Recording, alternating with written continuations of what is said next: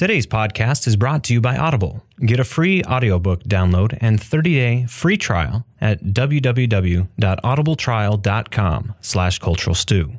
Over 180,000 titles to choose from for your iPhone, Android, Kindle, or MP3 player. Please listen carefully.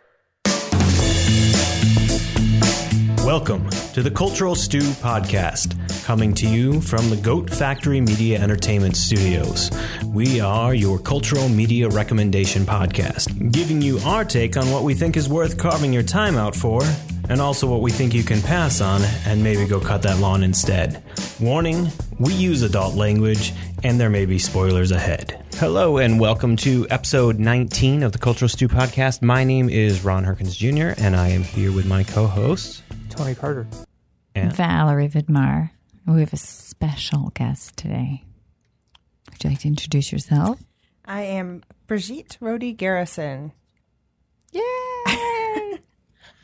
And what brings you in today? Well, I am here to hopefully give some feedback on the movie Tully, which we're going to talk about later. Uh, I'm a certified nurse midwife and a maternal health provider, um, and a mom of five, ages four to 30. So, she has some experience. been there, done that. Been there, done that. And aside from that, you are also a former and hopefully soon going back onto. oh, I used to do acting and singing and dancing in my 20s. I'm dancing now. I might go back to auditioning soon. So maybe you'll see me in the chorus. Bet she likes. That theater is a. Uh, just getting back in theater is just. It's always just that Love little it. pull in the background. Just, Yep. Her daughter and my daughter are like little bestie Broadway girls. So it's kind of cute. Cute. Okay. I mean, it is cute. well, Valerie, what did you have anything interesting happen this week? Ah, interesting. My friend Dustin's in town for two weeks. He worked all week, so I didn't get to see him during the day. Jason was gone all week to California. Uh, the girls. Uh, what did we do? I'm kind of blanking as to what we did, which sounds really terrible. I think I had a little bit of a little mental breakdown on Friday, cried about four times about thinking about them going back to school. And my youngest going to kindergarten, which It's going to open up your. Uh, we're getting a straight jacket Daytime. ready. um, so you got to deal with the fact that if you've been a stay at home mom, the idea of who are you? So I don't know who I am. We'll figure that out later. Um, but yeah, it's just been kind of a up and down week, just watching some shows at night, and that's about it. We like work during the day, and then I get the girls down, and then um, yeah, watch some shows at night. It's really kind of a boring week for me. So nothing super exciting, unless you're looking at me thinking there was something exciting that you know about that I don't know about. Um, no, No. I'm not stalking you. no, shut up. No, I got a quote on, you know, filling up the bee and the woodpecker holes in my house. Wow. Yeah, super exciting. Mm, Those are fun. Anyone else? Tony? Uh, let's see. Let's go backwards. Um, the 22nd, the day before my birthday, Trisha and I and our spouses went to a baseball game at the Red Wings. It We was WWE night, so we got to see Mick Foley, but Joe, her husband, and I decided not to stay in line and wait for him. And what night was this? it was a um, ball game, but WWE wrestling themed. So, Oh, okay. uh, Mick Foley, who was Mankind or Cactus Jack, was there. He dyed his beard black, which was kind of weird because he has gray hair. And we were like, "Why are you dyeing your beard?" It was weird. It really was. At first, I thought it was an impersonator, but it wasn't. It was really him. But um, yeah, Grace said, "Oh, he's so much taller and muscular than I thought. He just looks big on screen." I said, "TV adds weight to you." But um, it was cool. But we didn't want to wait in line. People were even waiting for him after he threw out the first pitch and they said the national anthem. The line was still full, and everyone knows I don't like lines. Um, so that was the 22nd, the day before my birthday. That was fun. Happy birthday. Thank you. Then we went to Pittsburgh on that uh, I think Thursday, which on the road to Pittsburgh was fun with two little kids who don't travel well, but it was a blast. We went to the zoo. Pittsburgh Zoo is so much better than ours. I think We should get it together, Rochester. Um, we went to IKEA, which saved us. Hey, we're getting giraffes. We are, and that makes me happy. We're also getting zebras, so little baby steps, baby steps. Um, that was fun, and also my parents. I got them tickets to see Earth, Wind, and Fire, who were at CMAC on the 29th, and my parents were in the second row. My dad has been a lifelong fan of Earth, Wind, and Fire. They're around the same age. My dad was in a band in his prime, and it's fun for him seeing another band he grew up watching and liking, and it just brought back flashbacks for him. And he was able to talk about his band, and it just makes my dad happy, and my mom was happy for him, and they were just up front grooving and dancing, and it was great. So that's what I've been up to. Uh, school starts up for me this. Well, I go back Tuesday for orientation and all that fun, boring stuff, but we get our kids back on Thursday. So school is in session, and I'll be with uh, Kendra or not. I don't know what room she's in, but I know. I she's going to be working with uh, twelve and fourteen year olds. okay. So that's the uh, middle school. So that's with me. High Yeah, school. uh, my area. So she'll she's be. very excited. It's exciting. It is. So I'll see her around. I did go to a Red Wings game on Thursday, which I didn't realize that they weren't the Red Wings on Thursdays. What do you They're the mean? plates. They're Oh, the, the plates. plates. Very confused about that. I was very confused. But we Did all- you try one of their plate buckets? No, I did not. Did look Good. I'm sorry. No, but I got I got the, all the girls' hats. They were kept wearing them all week, so that was kind of cute. So I did that, and I've been slowly getting back into. Uh, I've been walking every morning. Walk. Oh, you're getting. I've been walking every morning. The let's see, the first walk I did, I couldn't barely walk to the end of my street, and now I'm walking my 3.2 because I'm supposed to run a a uh, 3.2, which is a 5K. Did I miss something? Are you guys doing a marathon? No, he just knows that I was walking. Oh, he's on Strava. Strava is a Runner, biker, walker. walker, hiker. it's tracking. like a Facebook for Yeah. active. social media for active people. Yes. Yeah, and uh, so you can see what I'm doing. So I've been walking. Zoe's been walking with me, and then other people. So I've been, and now I've been walking 3.2 is my. So I just keep. I'm going to keep going with that. That's Well- helping. What are you racing, running, walking? You said you were. Oh, the 5K. Which- That's in December. It's just with um, Girls on the Run. So Oh, I'll be okay, got it. training with Zoe and then running with Zoe. They're still doing the big one at MCC I have no idea. I don't know. because they used to run it around the MCC campus. Oh, it might be that. I don't know. I this is our first year with it, so she's fun in with it. third grade.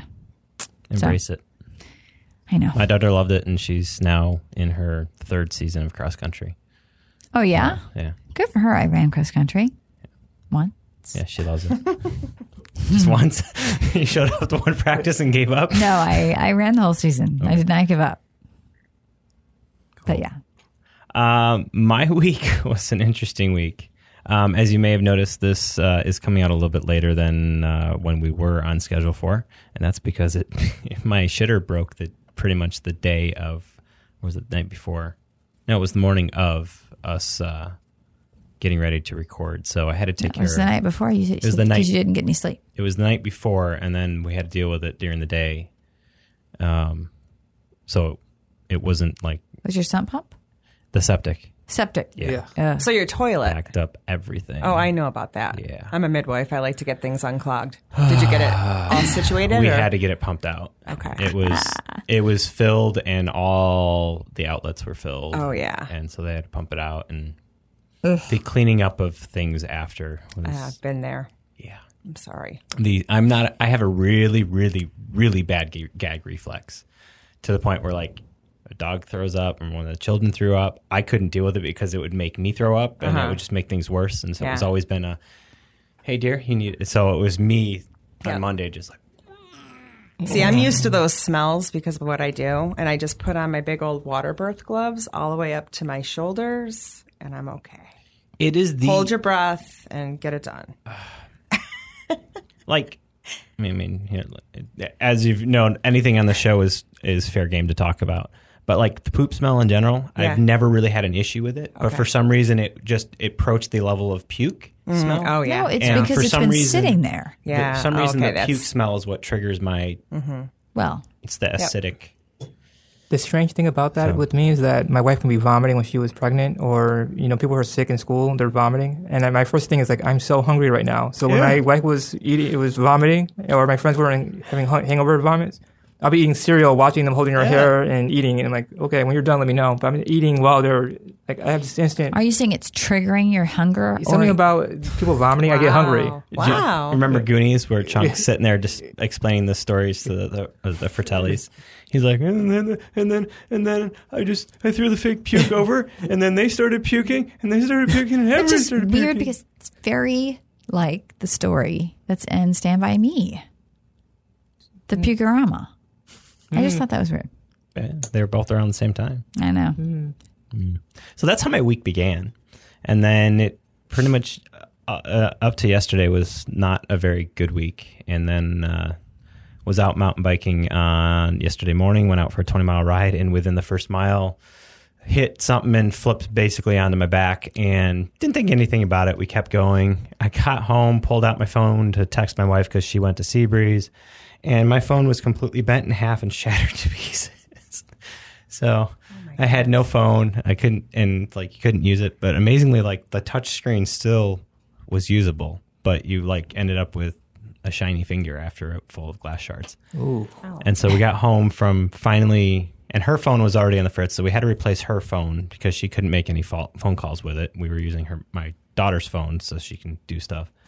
And so we got home about nine o'clock last night, and I'm like, well, this is a way to start the the week right before um, school and Labor You're Day. doing- We're doing Sea Breeze for the first time this year. Tomorrow. Really? What? Tomorrow, That's the worst day ever. have fun. Next weekend, we're going to bring you guys if you want to come. Have Tomorrow it's fun. going to be packed. Why would you go tomorrow for the first time ever? You don't know, do you? Okay, never mind. Well, we already bought the tickets. Backtracking. Every Sorry. kid in Rochester will be there tomorrow. I'm sorry. well, well, you already bought the tickets. Uh, next, now you know. Enjoy it. It's gonna Enjoy be the nice three rides that you get to go on. Okay, well, it's going to be fun. Yeah. I wish you Okay. told me. I would have been like, no, no, don't do it. Well, we, yeah, we're doing that, and then Zoe's getting her ears pierced on Tuesday. Mm. Rite of passage. She wanted to do it. I want to know more about that, where you're going and stuff, but we'll talk I'm- about it later. Yeah, I'm going to the kids' room, and I made sure that they were doing it two people like chunk at the same time. Oh. So they're doing it. Do you guys want to know what I did last We night? do. Just so you know why I'm so scattery. I delivered a baby, or I caught a baby in a birth tub at 4:05 a.m. So, and there was lots of puke and everything. How so, long was she laboring? Um, six hours. Not bad. Third baby. So I'm a little fried. Go ahead. But you're on top of things. People need like. That's a lot of so caffeine. I don't get it. Okay. 4:05 a.m. is a uh, that's a rough time. Eight to, pounds, seven ounces. Mm, big. Okay. Adorable Boy, girl. girl. And how long have you been doing midwifing for? Um, almost ten years. And what got you into it? Um, I had a terrible birth experience, actually. So I met a midwife at a party and I said, What do you do? And I was pregnant again. And I said, Oh, I'm going to switch to you. And I had an awesome second time baby, and the rest is history. Hmm. I said, I've got to help women to have an awesome experience too. Now, do, does the- I excuse my like I don't know much about midwifing. Does does it mostly happen in the home, or do you also do it for them if they go to the hospital? Both. Okay. Yeah. New York State has many midwives in the hospitals and many midwives, not that many, that also deliver babies at homes. Okay. We write prescriptions. It's like a it's like actual thing. We're not catching babies in their backyard in the cornfield or something. and I'm not a witch. No, I just I like I you know I've my experience with midwives has only been seeing them portrayed through Call the film or midwife. Of course, right? Yeah. Right. Uh, that's it. So Yeah. you're my first legit Awesome. in person midwife that I've met outside of a doctor delivering a baby, but I wouldn't call them a midwife. There's not. lots of midwives right the- at Highland and right at well General. The in our- strange thing right about in that. our city. He says media. My first experience, you know, actually seeing a midwife in a hospital was on TV on Strong Medicine. uh Uh-huh. Peter was the midwife and the all woman run clinic, and that was my first encounter seeing one actually outside of the home. So, and now my wife kind of she had one for a while and then she switched to yeah, but Cool. just you know little Yeah, other countries have a lot more, and their um statistics are really a lot better. If they have more, the more the midwives, the better the babies and moms. Okay. So, Awesome. not bragging or anything, but I just really want to move to a country that, Canada, yeah, France, Spain. yeah. So we're gonna uh, go into the news, talk about a couple of our recommendations. I think uh, Valerie, we've Valerie's doing not Dream a Little Dream.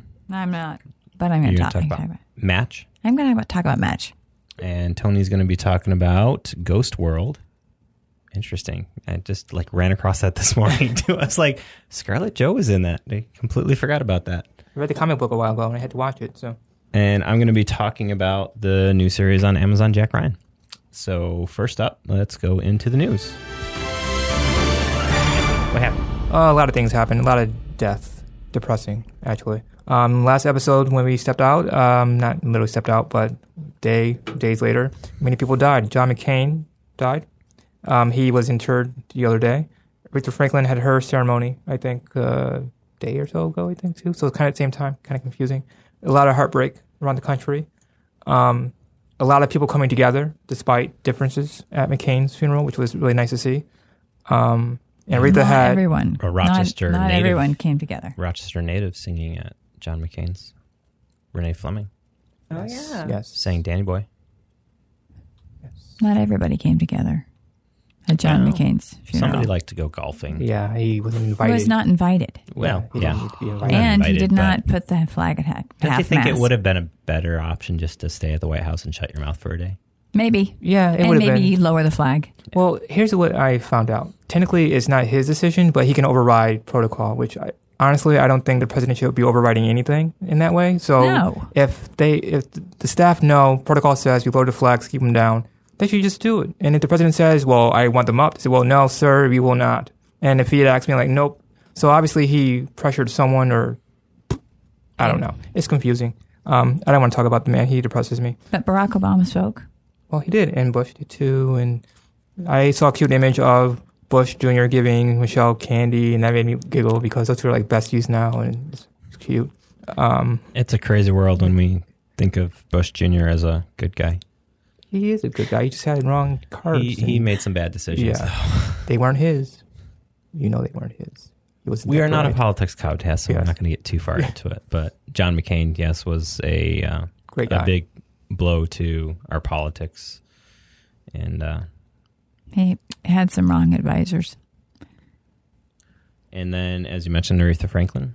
She Queen went Soul. out. They gave her a big like Michael Jackson Jackson epic like farewell. She did a lot of singing. We had Fantasia singing, and just it was like a concert, but it's a funeral. So that was great to see snippets from, and it's just great seeing people appreciate it. I mean, it's kind of late, but still, I think both of them knew Yeah. that they are appreciated. But uh, And then we also had the playwright. Neil Simon yes, passed away. So actually, when Zoe and I were walking, uh, we saw the Were flag. you walking barefoot in the park? we were not then. Okay. Um, we saw the flag came down. I said, "Do you know why the flag's down?" No. So then um, I brought Wikipedia and we read about John McCain, and then I asked her about Neil Simon, and so then I talked to her about Neil Simon, and then that day we went home and watched Barefoot in the Park. It's rated G, well at the time, yeah. and uh, she actually enjoyed it. Ruby actually came over halfway through. Um, so um, she kept saying, "This is G. This is Right. G. She was a little shaken up. this is G." And so I was like, "Yeah." Trivia: Do you know what they do for Broadway icons when they die? They shut the lights off. I don't know. Dim the lights. Dim the lights. I was close. Yes. Um, No trivia. but yeah, I I like Neil Simon. I, I was back and I kept telling her uh, that I had played two different parts in um like in, like in duet acting.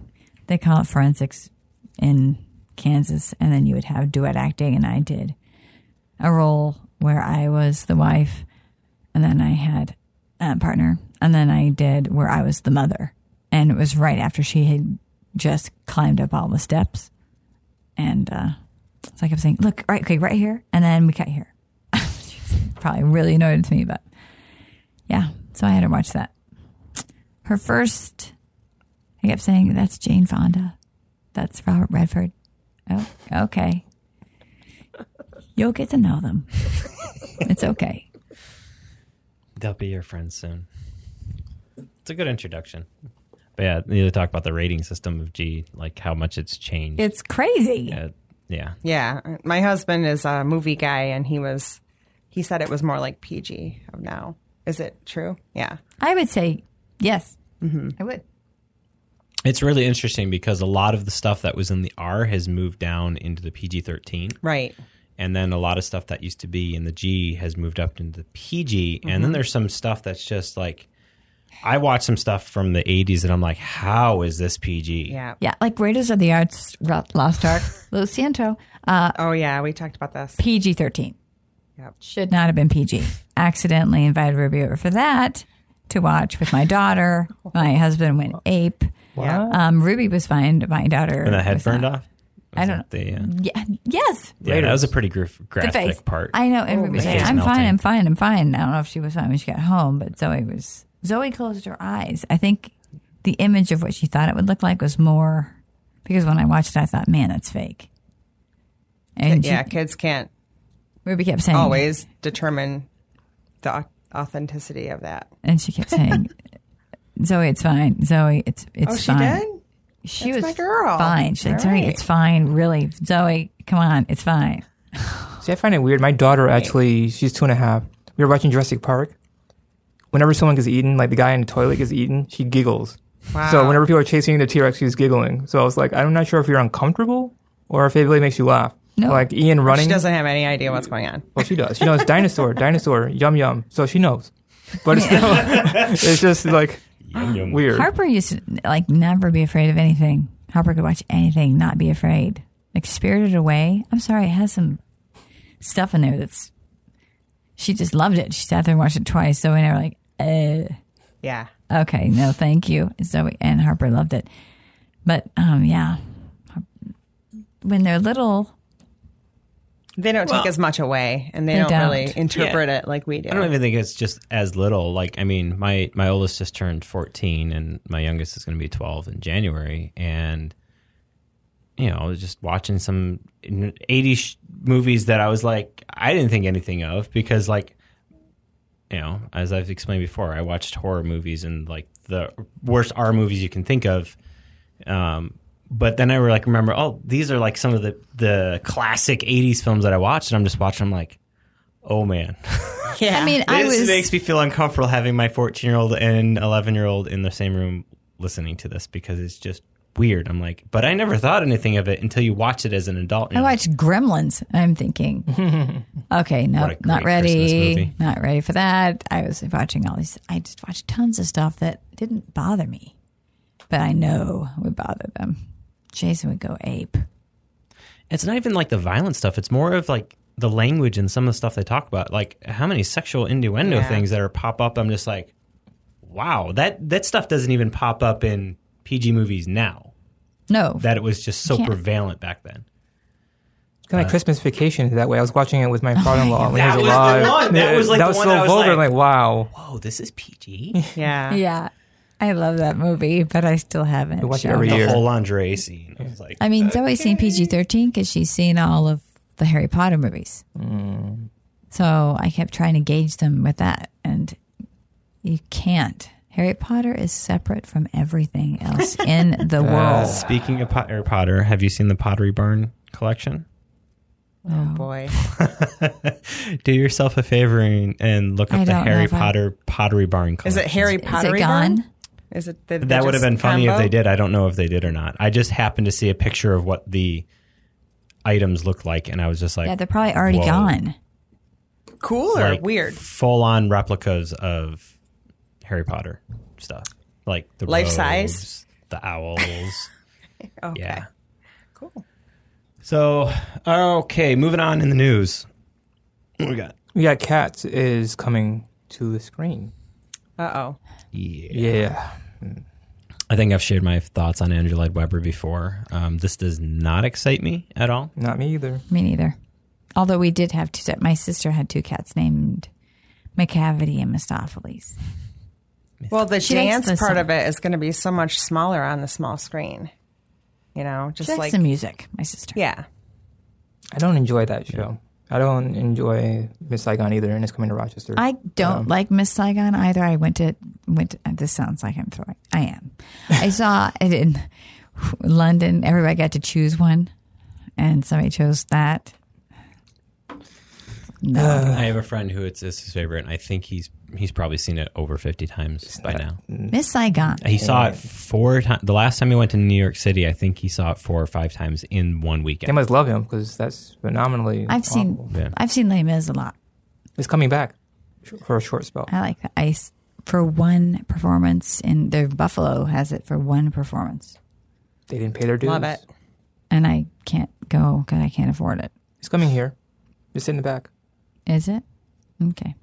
Uh, see, Woody Allen's finally being pushed out of the AMPUS. Yeah, um, this will be the TikTok? first year that Woody Allen does not release a film in twenty something years. I thought. Nobody is backing him, and this is a Oh, symbol of they think that people are finally Waking up. listening and waking up that you know here's a guy who did something bad and maybe we shouldn't be paying attention to him. which one? Which bad thing? We don't want to. uh, Ronan Farrow's sister Mia being sexually abused by him when she was little. Okay. Then that no, Mia Farrow's daughter. yeah. I, I'm getting that. The wrong. step daughter, the daughter she adopted, or no, no, it was Mia Farrow's daughter. her daughter. Okay, Yeah. I'm sorry. and Ronan came out with uh, she came out with a article in the New York Times I saw that. three or four years ago and Ronan backed him up and Hollywood has just been ignoring it and ignoring it until Didn't Mariel Hemingway say something about this? everything too? is blown up in the last six months, nine months. So Hmm. what was that? I thought uh, Mariel Hemingway mentioned this too. Like he did something with her, or at least he uh, tried to. I think she said something when she was older. Like after Superman came out, she uh, mentioned it, and no one really acknowledged it that much. But she did put something out there. I think I read that piece several years ago. But um, yeah. Sorry, it just I'm having my brain flashback to that. So this movie he made won't be put out at all, or Which do, one? the last one. This movie he just did. There's one on Amazon that Kate just- Winslet was in, but I don't know if anyone really paid that much attention to it. that was um Spin wheel Wonder, or circle Wonder Wheel. yeah. So No, but Yeah, just, so it might that news might have not included like as of this year, so it might be next year is not like okay. he's got no financial backers backing him up right now to even. Anyways, Top Gun. I haven't two. been a, a fan, so You haven't. no. I Top Gun struggle with 2. this. Why? She's still on Woody Allen. She Okay. said struggle. Go ahead. Go ahead. It's one of those things. I don't know. I Woody Allen was one of those. Uh, he made the movies that when I was young started watching, and I loved the dialogue. You know, I loved the back and forth, and the I liked the post post seventy five. So, um, I've always loved his movies. So then when all that stuff came out, that was really it's just heartbreaking to see these people that you have idolized and just fall. I find it heartbreaking. I mean, it's heartbreaking for everyone involved. I just, It's heartbreaking, but I'm hoping that it changes the culture. me too. I'm hoping that everything that's coming out right now, regardless of whether people that we respected at one point in time or we love their work, that people to take stand up and notice and realize this shit is needs Yep. to stop. it does. You know, I, when I was a teen and I was looking into going in, and you, it's all you heard about was the casting couch type stuff, and it was like, what the hell is this all about? You know, I didn't think anything about it, and now all of what you know that sort of It was a joke, No. but it wasn't. it wasn't It's a real. joke. and that that's the that's the scary thing is that w- everybody treated it like a joke, Yeah. and we have generations at generations that just treated it like, eh, pfeh, what do they know, kind of thing. And now it's like, okay, everybody's getting in a voice to be heard, and hopefully, shit gets changed. So It's interesting. It just took so long. People were saying things a long time ago. It just took a long time. Well, part of that, I believe, is probably because of a new generation that has grown up. You have a younger generation that has been hearing it is now the ones that can actually make decisions and make choices and make an effect on whether it be the box office or what's being TV. If you have a group of 20 to 35 year olds that all of a sudden say, you know, F you to Hollywood, we're not going to support this guy anymore, then the people that are 50s and 60s who are running it are going to stop and take notice and say, oh, well, mm-hmm. if we're not going to get money, Plus, maybe if we they're, should they're change adults, something. I mean, there there are kids like Disney kids saying that they were being uh, molested, and I, where you, um, how do I put this? I know that he is kind of a figure where people are like, Ugh. but Corey Feldman Mm-hmm. wrote a book that I really like actually. And uh, he said that when he met Corey Haim, he had already been, I think he was molested when he was eight, eight or eight or 11, something like that. It had already happened by the time he met him and ruined his life. And that's like the downward spiral of his life. And that it happened to him. It happened, it was just prevalent. It's just sickening that it's taken so long. And and that's the thing, you know, people look at somebody like that and say, the kid's messed up. How can you believe anything he's saying? And realize that he got broke by the industry and this is what happened. This is he's a product of that. And now it's taken two almost three generations of I say generations, but like decades of people going through the industry to finally start making shit change. And in the same way with, you know, us not being a politic podcast, but we look at here we have a 7-year-old guy that is bringing shit that is back to the 40s, 50s and 60s range of how certain people view. How does that change? Generations die off and new generations come up and replace that. And that's sort of what you're seeing in I think in the film industry is you're seeing a younger generation of people that are more accepting and re- respect people for who they are and what they are. And the older people who have this fear of change or whatever are either getting forced out or are dying off. And so, at its core, I think it's coming up from the bottom that it's becoming a better industry as a whole, as I hope our country is. You know, we now have Politically, would be nice if it two worked. to five million new people that will be voting in November. Mm-hmm. That's that can make a huge change, Let's hope. and we I can mean, hope. stuff came out beforehand. It still didn't matter. Well, I, that's why I, I'm saying you have generations that need to change. It, our our kids are the ones that are going to be changing stuff. We need to change things in two years. I'm just saying. Okay, moving on. So, Unfortunately, there's a lot of 60, 70, 80 year olds that are still voting, and they have nothing to do but sit there and wait and go vote. And if they're stuck in their ways, they're going to continue to vote. So the ones that need to vote are the ones that are the younger and the generations that need to change. Moving on. Top Gun 2 is being pushed back. Do we know why, Ron? We don't know. I have no clue. Are you excited to wait for it? No. Uh, so I- I just it was just one of those things that popped up. I'm just like, oh, He's gonna be two years older. So I'm hearing that, you know, this is Goose's son. He'll be he'll be on. re- Oh, he's Because of Goose's son? That you heard is this is about Goose's son and, and you know, and Maverick mentoring ah. him and passing the torch to the new generation. Is Meg going to be in it? I haven't seen her in anything. She's lately. been kind of in the shadows, obscure, producing stuff. So I want to say the last time I watched a film with her in it was the one with her with Russell Crowe. Oh, she was also in one I'm called sure she was The in Women. stuff later, but She was in one in, called The Women.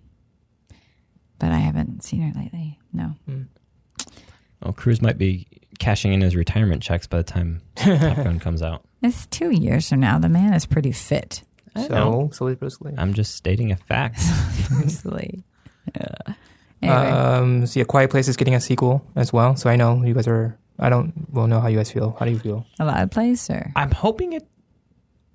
I don't know. I don't know how they would approach the sequel. I don't either. Um, I'm kind of hoping it's more of a prequel, but Mm, okay. A prequel would be like something that Good. embraces the whole like how did it start into that. into that That'd be interesting. the prospect of it without i mean john krasinski was such a huge part of that film that i don't know how It i mean work. Emily blunt is was remarkable the uh, i can't remember her name but the girl who played the deaf girl was phenomenal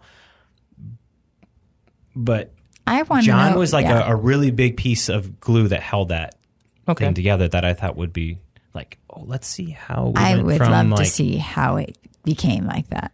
and how did they learn that they had to be quiet and do all this and form these communities that Hmm. i don't know I thought it was perfect the way it was. I think they should leave it alone. It was like Twilight Zone. I know, I know, money. But no, I agree. And I don't want to get any more attached to the little boy who dies in the beginning. we do spoiled it. spoilers. Spoilers are fine. I already didn't want to watch it after that it. scene. I'm like, I can't handle this. I didn't Kids see. die, I I'm out. But I did watch it and I thought it was well done. Jason's the same. the the look on oh, man when the kid got snatched Oh, and john was just stand it. sitting there and just like he couldn't couldn't emotionally do anything it was like Oh my gosh. Okay. Goosebumps. No prequels, please. Uh, I'm just reading this Danny Boyle thing for the first time. yeah danny boyle right after our last show danny boyle um, decided to leave james bond 25 and as we were just talking about the last show was idris elba possibly being the next. touted as the one to follow. This came out like the next day. Uh, Danny Boyle is no longer there, and it has something to do with one of their casting decisions, whatever that may be. Creative differences. And uh, but in the byline, it said something about him directing a Beatles musical. I had no clue that he was directing a Beatles musical, so that was news to me. And has Ed Sheeran in it or Sheeran? No. whatever it is. yes, but he's as himself, not I- as anybody to do with the Beatles. And down. Seriously. Oh my god. She just grabbed her head. I did. I'm sorry. I'm sorry, Kendra, who loves Ed Sheeran. Grace loves him But too. you're gonna like push them together. That's really. That's, I liked I, him. I don't know how what they're doing or what they're basing it off of, or well, I mean, obviously they're basing it I off know. of the. He wrote the song Beatles, for but- somebody else. She didn't put it out. Whatever her name is. What's her bucket? Mm-hmm. What's her name? You're talking about Julie Taymor? No, no, the song that Ed Sheeran wrote that he didn't. He wrote it for I don't know anything Rihanna. about. I, I don't know anything about him. I And don't then follow him. for a. Rihanna, and she didn't put it out, so he put it out, and then it was that song that keeps getting played over and over and over and over. One call away or something. Or Here's the beautiful thing: is I couldn't tell you one single song that he sang, or Wow. even recognize his voice. so good for you. I wish I had that luxury. Anyway, Speaking of music, um, Hans, I don't know if I pointed this out. Hans is composing Wonder Woman That's cool. 1984, even though he said he was done with composing superhero films. So You believed him? I think he likes that electronica, and I think it'll bring him back to the 1984 Oh, that's a when he was Bang. playing the uh, Synth. synth guitar and all that. Uh, any trailers that caught your guys' eye this week? Not really. haven't watched any. I haven't watched any. Wait, I, Um, did I see something in the theater? Did I go to the movie theater?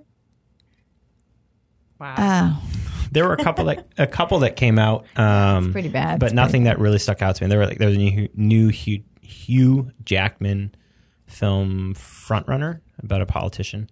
I didn't even watch it, um, but I gotta go back and check that out. Um, a new trailer for Bad Times at El Royale. I every time I see this, I want to see it even more. Jeff Bridges and um, Cynthia Erivo, Nick Offerman, Chris Hemsworth. Can I ask you a question? Where do you see your trailers? Do you see them on YouTube by accident, or you go to Apple and other places and like you look for them? Like, how do you get your trailers? Everywhere? Okay, so it's just not me then, because you'll say, "Oh, I you get them on can go ahead and say new I mean- trailers for this week. I mean, I see them. I see him through my feed, my um, typically through the Twitter feed first, Okay. and then through a couple of news sites I follow. I'll see them through there. Yeah, I mean, nine times out of ten, they're through the news feed first because I to tell my- follow a lot of creatives in the industry, so they're like, "Oh, here, check this out." I have a friend of mine who keeps not Trisha, not Trisha. I have a friend of mine who actually waits for trailers to drop on YouTube. That's the only way he watches new trailers. And like that's just, I mean, that's great, but there are other places to do that, and it's kind of limiting. In pa- well in past years you could probably say about 60% were on youtube Hmm. now you'd be pressed not to find one that doesn't appear on youtube at the same time because they tried the whole like release them through you, yahoo you Yeah. release them through microsoft um, even if they go through apple trailers they're released on youtube at the same day they just Right. everybody's realized you you can't put them on a another thing your value is is at youtube right. so Yeah. Okay. that's generally where I've seen most of them now. Um, and then the True Detective season three. I don't know if either of you have caught in either of True Detectives before. Snippets, not a lot, but just like one episode every Me too. once in a while. So I watched the first couple of episodes of season one. with Matthew McConaughey and Mhm. um, so Not that I didn't like it. I, I think something came up. It was dark show too. I like dark. Um, season two didn't get rave reviews, um, so there was question whether they would be doing a season three, but they are. And I'm going to butcher his name, but it's Marshala Ali, Mahershala, Mahershala Ali, um, from House of Cards, and Moonlight. Moonlight. Um, so he plays the the lead in Detective. I knew when he was in Moonlight he was going to get the Oscar. As soon as I saw him as Juan in Moonlight, I said he's getting his Oscar. I loved him in House of Cards. He was great. And so just been every time he's in something, I'm like, Oop, instant watch. Any other news? Nah, Okay. Well, that wraps up our boring news segment. Uh, moving into our recommendation list. Anthony. So um, I was reading comic books because I do that. I'm that kind of person too. Um, and I was reading Ghost World because it sounded cool, you know. And then I found out that you know our friend Scarlett Joe Johansson was in Ghost World. Joe. Scar Joe. yeah, was in uh, Ghost World with Steve Buscemi and Thor Birch, who was in American Beauty. So it's kind of that whole Steve Buscemi's awesome. Thor was in American Beauty, and then you have Scarlett Joe, who's in every Marvel film recently. So I just had to watch it. And in case you don't know, Ghost World came out in 2001. It's based on the graphic novel comic series by Danny Clowes, and it's basically about two young ladies who graduate from high school and how they're preparing for the life after. And I kind of figured it'd be opportune to talk about it because, you know, the Bechdel test we're talking about, and it's about women having names and, you know, talking about things that are not boys and that kind of thing. Two women. They have to have. you have to have Names, no. Well, Yes. th- one. Yeah, they have to have more than one. Do they talk? and not about boys. And what? Not about the people in the movie. Not about boys. So, and they pass this with flying colors, but uh, they also talk. They the thing is, they get bored after high school, and they start finding creeps to target and things that pique their interest. And they find our Steve Buscemi character. Let me get his name so I can say it correctly. Uh, Seymour, who collects really eccentric, weird art, and he uh, catches Enid's fancy. I think that's her name. Yeah, Enid's fancy, who's Thora Birch, and they kind of hit it off. And then she's coming of age, and This is a movie. Okay. yes. Okay. I I didn't know if it was a series. I'm sorry. Yeah. Um, you should watch it. You may like it.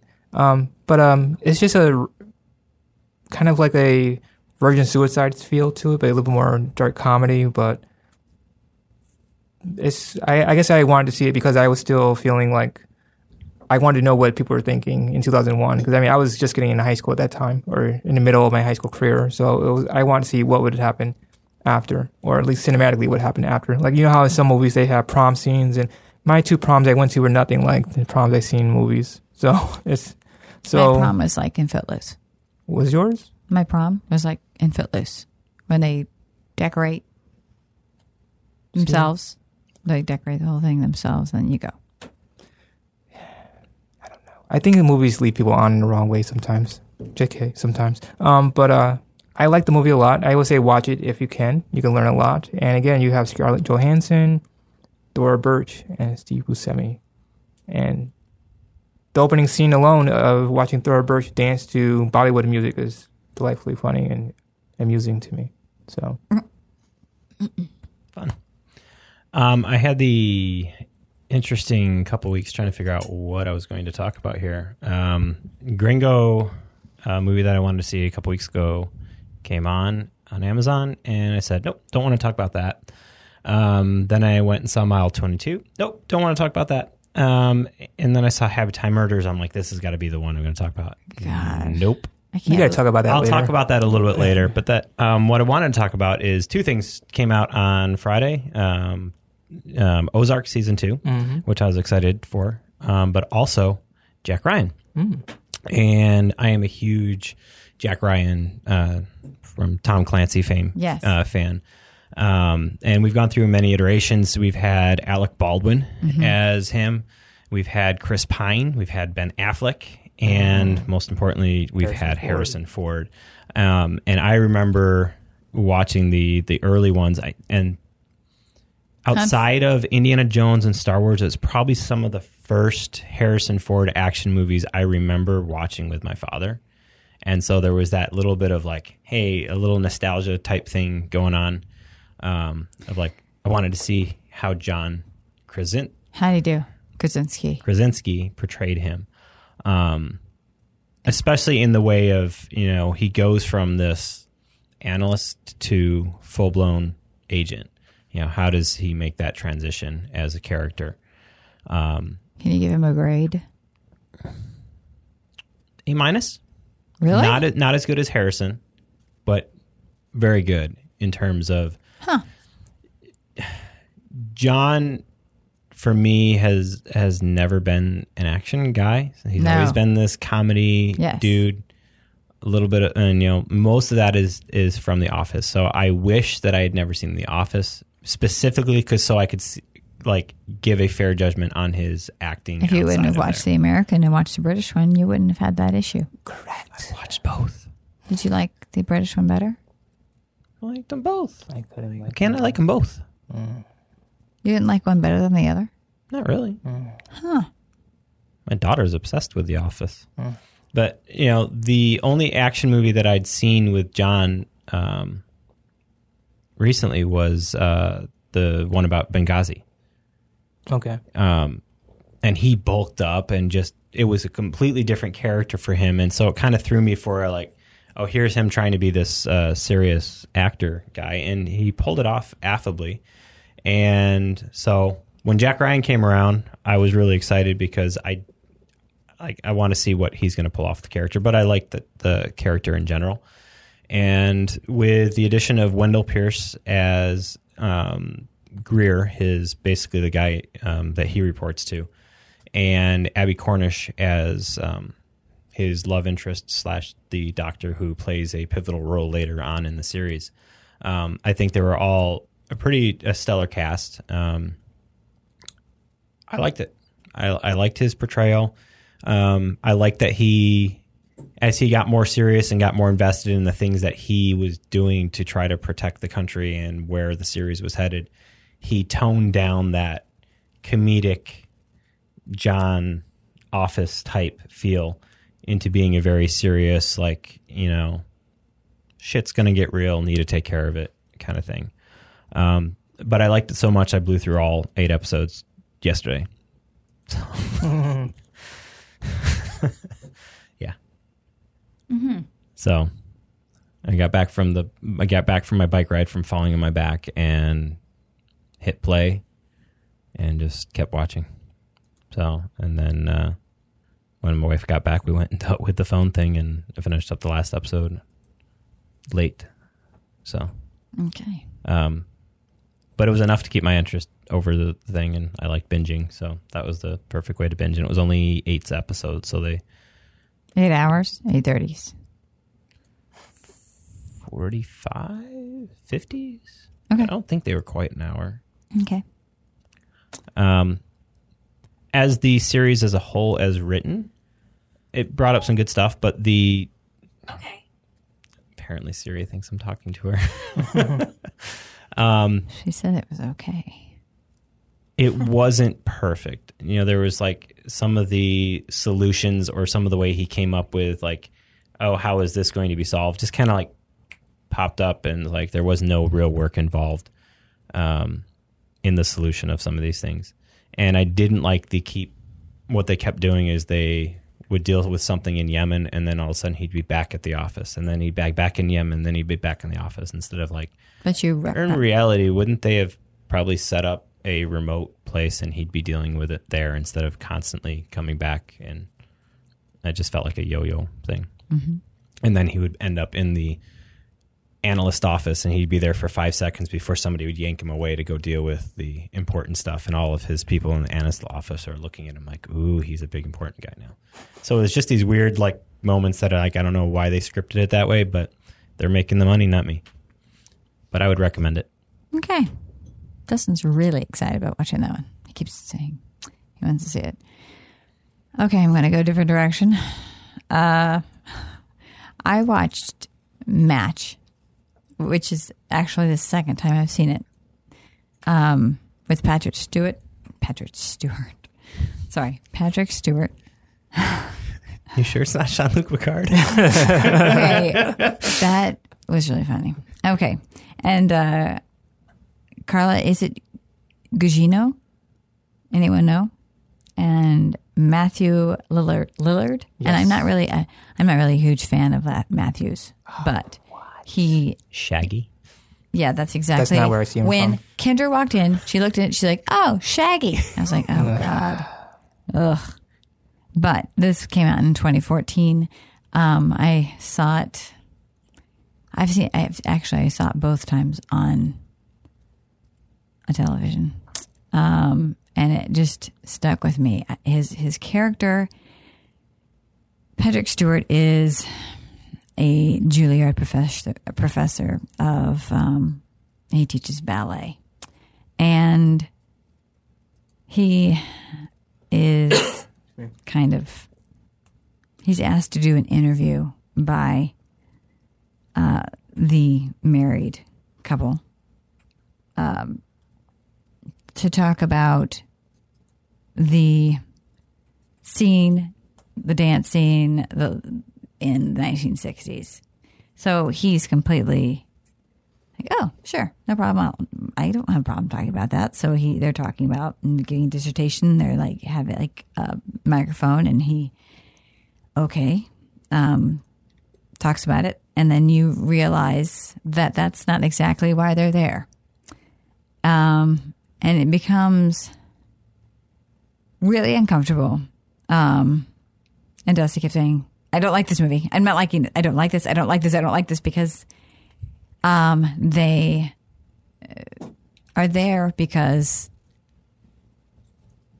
um, what's his name? I'm so sorry. Matthew, but Matthew's character believes that that he is his father.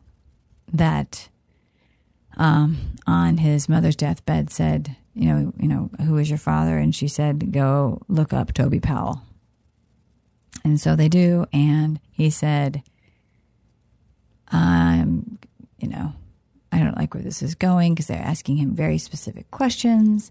And then they bring up with his mother. And then when they said that she had passed away, he has an emotional, like, reaction to it. But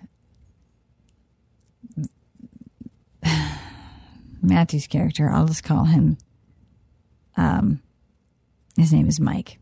Mike does not do well with this. Mike has an anger issue. He is thrown off the like uh, off the force for a little while because he roughed up somebody he wasn't supposed to, um, and he basically attacks him to get a swab from his mouth to get a DNA test, and it was very aggressive. I mean, it was aggressive, and his wife gets so upset with him that she does not go with him. She stays with him. She stays with Toby. And then they have this talk. Again, we have dialogue. And the dialogue they have and the in one day this relationship that grows between these two people and the lines that Toby is given and how like he talks about how he um knits and he shows her his knitted sweaters and he gives her one and he talks about you know just the way he moves just the way he talks the way he talks about his life. I kept saying god i just want to be his friend. I want to be one of his friends. He's just lovely. He's a lovely man. And he finds out that their relationship um, her and her husband's relationship is not doing so well. And um, when Mike gets back, he's still pretty angry. And she says she's not going with him. You know, no, we're not. I'm not. I'm not doing this. And you need to go talk to him. And he starts physically like threatening her. And um, Toby steps in front and he's like, "Nope, you're not going to do this. You're not going to do this." You know, gets all up into his face. So we have this kid who grew up angry because his father deserted him. We find out that Toby is really his father, even though he passes it on to somebody else. We find out that he, his mother, the mother called and said, "I'm having your baby. Do you want to have a part in this?" And he said, "No, because I'm about to go on a huge tour." And he wanted, he wanted to be back. He wanted his life. He didn't want the. he wanted to be he wanted his life but he saw this article about his son fencing and he cut out the article and then um, found out that they didn't have much, much money and so he sent her money for him to go to college which he never found out never found out in the movie either he sent him the money to go to college um, and he knew the entire time um, what was going on. But um, I think it's the relationship that he has with the wife, the friendship that they have.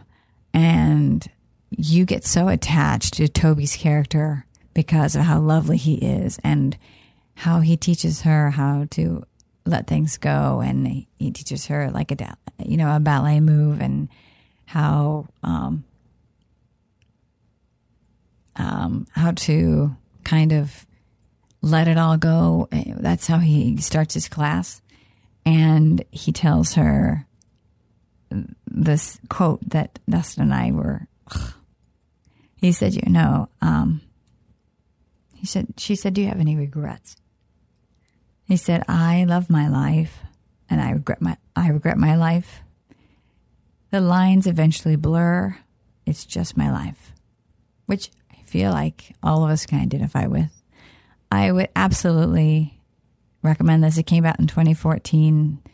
Um, if you like dialogue, if you really like Jean Luc Picard, no.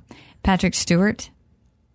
I, I- it seemed like a play to me. It was based on a play. Thank you. Okay, because I was like, this is a Stephen Right. Belber this is very much a play. Very dialogue heavy. adapted his own play to the screen. It's so lovely. So, yeah. Watch it. I believe I watched it. I think I rented it again on Amazon. But it's definitely worth it.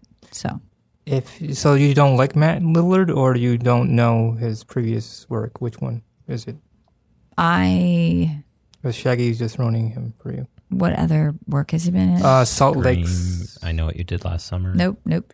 That- uh, those aren't kind of. I'm- okay. Nope. Salt, uh, Salt Lake City Punk is the first time I encountered Matt Lillard. Adam Pascal was in that with him, and then there's also Descendants, which came out a few years ago with um, George Clooney, where he plays the other half of his, the wife's partner. So the, Okay, I saw the Descendants, but I didn't. he was in it. yeah. Or Descendants, whatever. Yeah, by Alexander Payne. Um, but yeah, Salt Lake City Punk and Descendants are my two go-to Matt Lillard film. I'm just not a fan. then watch Descendants and look for him. No, I have seen it. You just don't like his presentation. His, I don't know. It's been actually a long time. I could watch it again for you if you like. cool. Um, but yeah, uh, matches based on the play. Stephen Belber is a co-writer of the Laramie Project, which came out in 2001 by the Ah. Tectonic Theater in New York City. Okay. Um, and uh, That's when I first encountered Stephen's writing. Well, Okay. some of his writing. So you've read Match, yes, of course. Did you see the movie? yes, Did you like it? yes.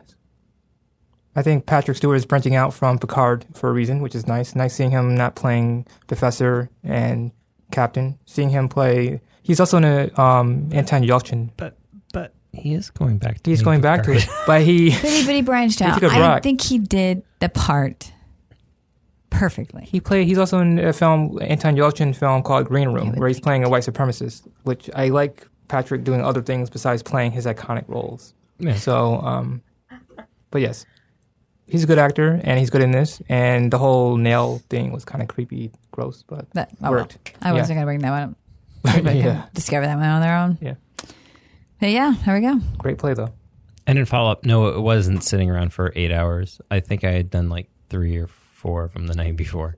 Okay. So I was just think, figuring out that timing. Like, yeah, I think I was sitting in there. All right. We will be right back after this short break.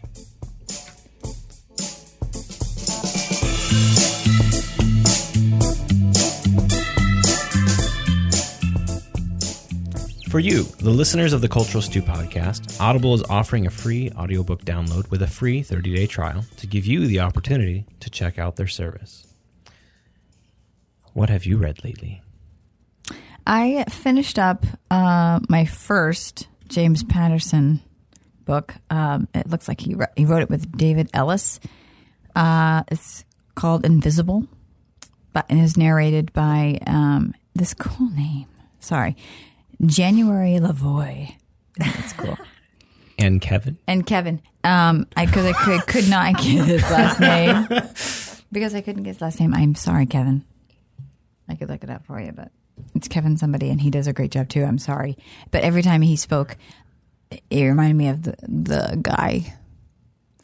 He, he is one of the guys that was in Lost, kind of weirdo. So is it a male, Guy, male and female narration? Mm-hmm. Okay. My first James Patterson book, and I That's interesting. I I, could- haven't listened to many that have a dual narration. Oh, I have. Uh, Audible does a lot of things like that, and they have their own studio, and so they do a lot of narrations, and then they have a lot, like tons of people doing them, famous people, and they will recreate. So they do a lot of stuff like that. Currently, I am listening to Mr. Penumbra's 24 Hour Bookstore, a novel by Robin Sloan, and it's narrated by Ari Fliakos. Fliakos. I love it so far. I'm really liking it. And um, What drew your attention to that one? um, because the narrator was um, narrator of the year. So I was kind of Well, that, that's a that's a solid one right there. Yeah, and so I was kind of interested in kind of the stuff that was being narrated, and uh, I, always read what other people write and the stars and stuff, and uh, yeah, so I really have enjoyed my last two books. Um, I, I will say the James Patterson book kept me hooked, except I figured it out long before they did, and I thought, I'm not an FBI agent. So why did I figure this out before you? Were you given information before they no, were? Okay. I was not. So I thought, okay, okay, okay, okay. You know what that just means? That means you need to write more. Yes. Oh, okay. Hmm. Um, well, where where can we find out more about these Audible books? Well, you can go to audibletrial.com slash cultural stew and get your free month and enjoy all of these books. And they have sales all the time, and you have your daily deals every day that are different. Obviously, different books every day, and some of them are really awesome. And then they have channels that you can go to, and some of them have books already on there and suspense and all different types of channels that you can go to. So it's really I love, I love it. I love Audible. So audibletrial.com slash cultural stew. Go do it. You won't regret it. Do it.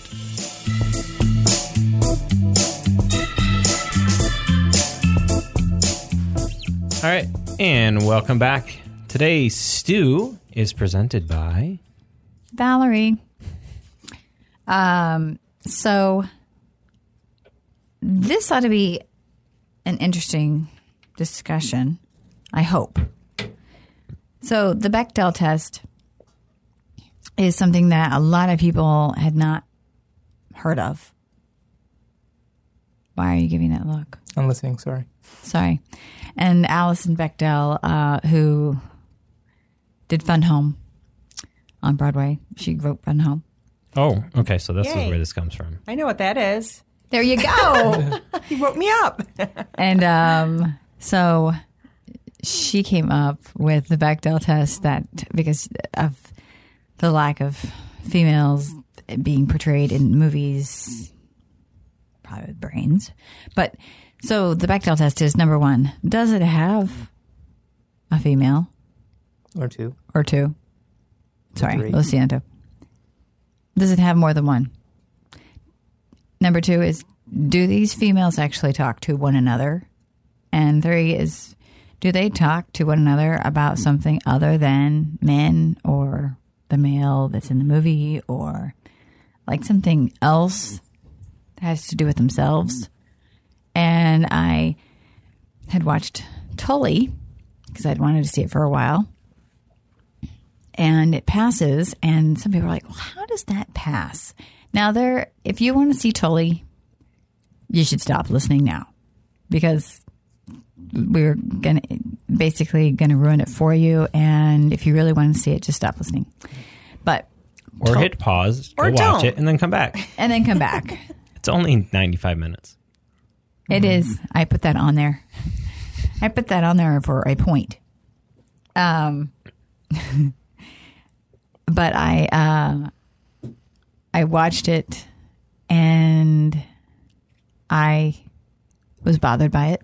Before we dig into Tully, give me some examples of other things that you've seen that do pass the Bechdel test or things that don't, even though they appear on the surface to be. Is it just for uh, movies or is it also other media? They have it for theater too. Um, Okay. In different. I've only um, heard it in demographics. context of Films. film Film? Okay. or TV. So actually, if you want, you can go to BechdelTest.com and look it up They have a yourself. So they have listings, and you can put up a, um, and then all the movies that don't. A Quiet Place, er, doesn't. Um, Annihilation does. Ant Man and Wasp does pass. Uh, Avengers. I'm just kind of doing the ones that you guys Recent might know. ones. Avengers passes. Back, Black Panther passes. Uh, Deadpool does not Shocker. Um, but game night does. Um, so there's a lot of The Incredibles does. I Love Dogs does. Jurassic World does passes for you, but um, you can Really? I can't. yeah. I think that you have to look at the That click on must it be and like see- a really narrow scene. right.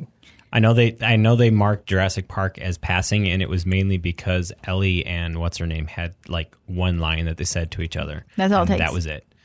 It should be more than that, but So it should be. Yeah, it's a very Can very narrow like But at this least is it what was in there. and- yeah. Some of them don't even have them in there. Ocean's Eight, of course. Can I step in? Yeah. Um. So here's the thing. Coming from a writer standpoint, I always try to include, you know, uh, names for my female characters too. So it's Bechdel test 2.0. The, I want my women to have names so we know who I'm talking about and they stand out. Um. I actually last time I we mentioned this, I said I would have two. So I did have Ghost World, which did pass the test, and I also had A League of Their Own, which had Geena Davis and it Madonna, Rosie O'Donnell, and Wait, Tom Hanks, and our very own Bill Pullman. Um, so, yeah, I mean, my thing about the test is that I wish you'd be a little bit more specific because they can talk about anything. And in my finding of this, in reading screenplays and reading plays, is that usually even like Wonder Woman, for example, the women are not talking about men, but they're talking about combat or war, that kind of thing. And I and League of Their Own is baseball. So What's I'm not saying they can't talk about baseball, but I want them to talk about something that's Do yeah, I don't, I don't think there's anything wrong with Yeah, that. I, it's just- I, I, For I men to down a- watch, do you? say again. For men to watch them, do you? No, I just want But for most men, Relatable. I think there was Yeah. there was an interesting thing. So I have a couple that I listed on there as mine, and one of the ones that popped out to me was, and it popped out because I was the character. Um, that's in Tully. I was because she's in *Halt and Catch Fire*, and one of the things that's intrigued me about *Halt and Catch Fire* is like season one, it dealt with the the quasi like Steve Jobs Wozniak type relationship, and when it moved into season two, it started focusing on uh, Cameron and Donna, and uh, Cameron is Mackenzie Davis, and I looked at this thing as a whole. and just like, it is in its own way, it's a, an extension of the Bechdel um, test in that why why do most of these things that pass the Bechdel test revolve around oh they're talking about credit cards or shopping or like these things that are like Agreed.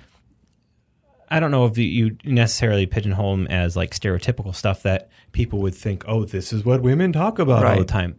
Whereas the char- you know the character was bringing out a great point about how the development of the *Halt and Catch Fire* into season three became about Donna and Cameron, these two very smart, bright women that just took control of their lives in the '80s and '90s, where it was not accepted of women taking this much control and saying basically an fu to the whole man system and putting themselves up there. And so there's lots of like interactions that in itself the series passes as a Bechdel test, but I think as the as the whole, I think Halt and Catch Fire is more of an extension of like this is what this should lead to. It should lead to these powerful roles for for women just to take a series and just turn it on its end and say these are smart characters. They're written from the ground up. They're not just talking about dumb shit that make no difference. They're people that are talking about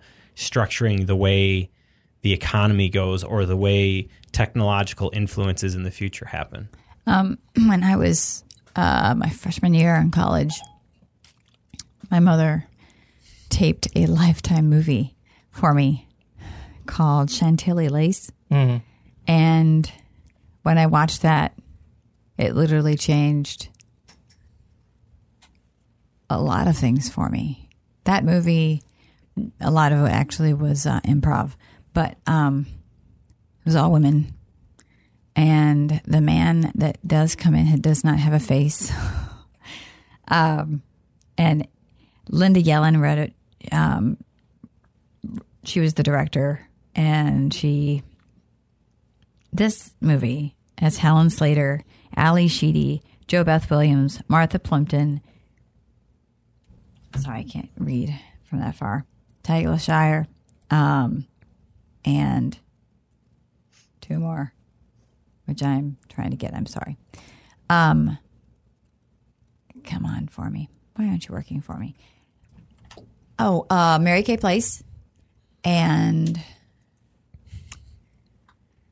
one more. Anyway, I had ordered the movie on VHS. I own it on VHS, and I love the movie because it's all about women. It's women talking about women. It's women talking about. Oh, you know the other woman that I didn't really know. Uh, I can think it was Tagla Shire. I or Talia, Talia Shire. I'm sorry, I didn't. I hadn't seen her before this movie.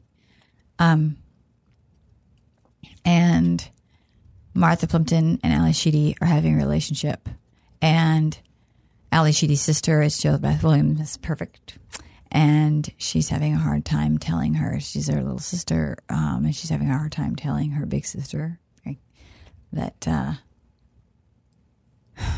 and then we have there's a lot of different things going on and it shows women getting emotional women getting mad women getting so mad that they're crying women saying why are you okay with this like freaking out like we do because, because we're passionate about stuff and because we can get loud about things that have nothing to do with men at all that have to do with you know, loss. And, you know, um, they show a lot of weepy, weepy women. And I, that's why I kind of like Sally Field's part in Steel Magnolias when she turns Oh, around and she gets it. angry. Oh, my favorite. Now you're speaking my And language. she's getting angry and saying, I'm fine, I'm fine, I'm fine. I could run, you know, marathon, but my my daughter can't. She never could. See here, there goes. Here we go. Anyway, so Um, there's so many things. Uh, there's so many women that are misrepresented. I asked Kendra today. So, are there any superheroes that aren't good looking? Are there any plain ones or some that are played by plain? She's like, well, yeah, well, Deadpool. He wears a mask and he thinks that somebody's not going to love him because of the way he looks, which a woman at the end is the one that brings him to the point where, um, no, that's not true. But she also brought up a, another, sorry for the pages, people, but I'm a right, I'm a paper person. She brought up another, um, there's a, oh, she wrote, she text- texted me. Nightcrawler had that problem too. I think. Nightcrawler, Spawn. Yeah. There's also a um, movie that's supposed to be done and um, about it's called Faith, and she is an overweight. I'm putting quotations up, an overweight uh, superhero. Oh, I'm sorry. Can we hear you? Are you in there? Um. Anyway, so that that leads us into Tully. Um. Now, Tully does have a scene in a coffee shop after she gets berated by another woman who women always feel like they can berate other women who are pregnant. Um, after she's getting a decaf and she's like, you shouldn't be doing this, blah, blah, blah. She sits down and Violet, who was a woman from her past, actually her ex girlfriend, um, which we don't understand at the time, they talk. Yeah, I got that vibe as from that scene. I was like, well, okay.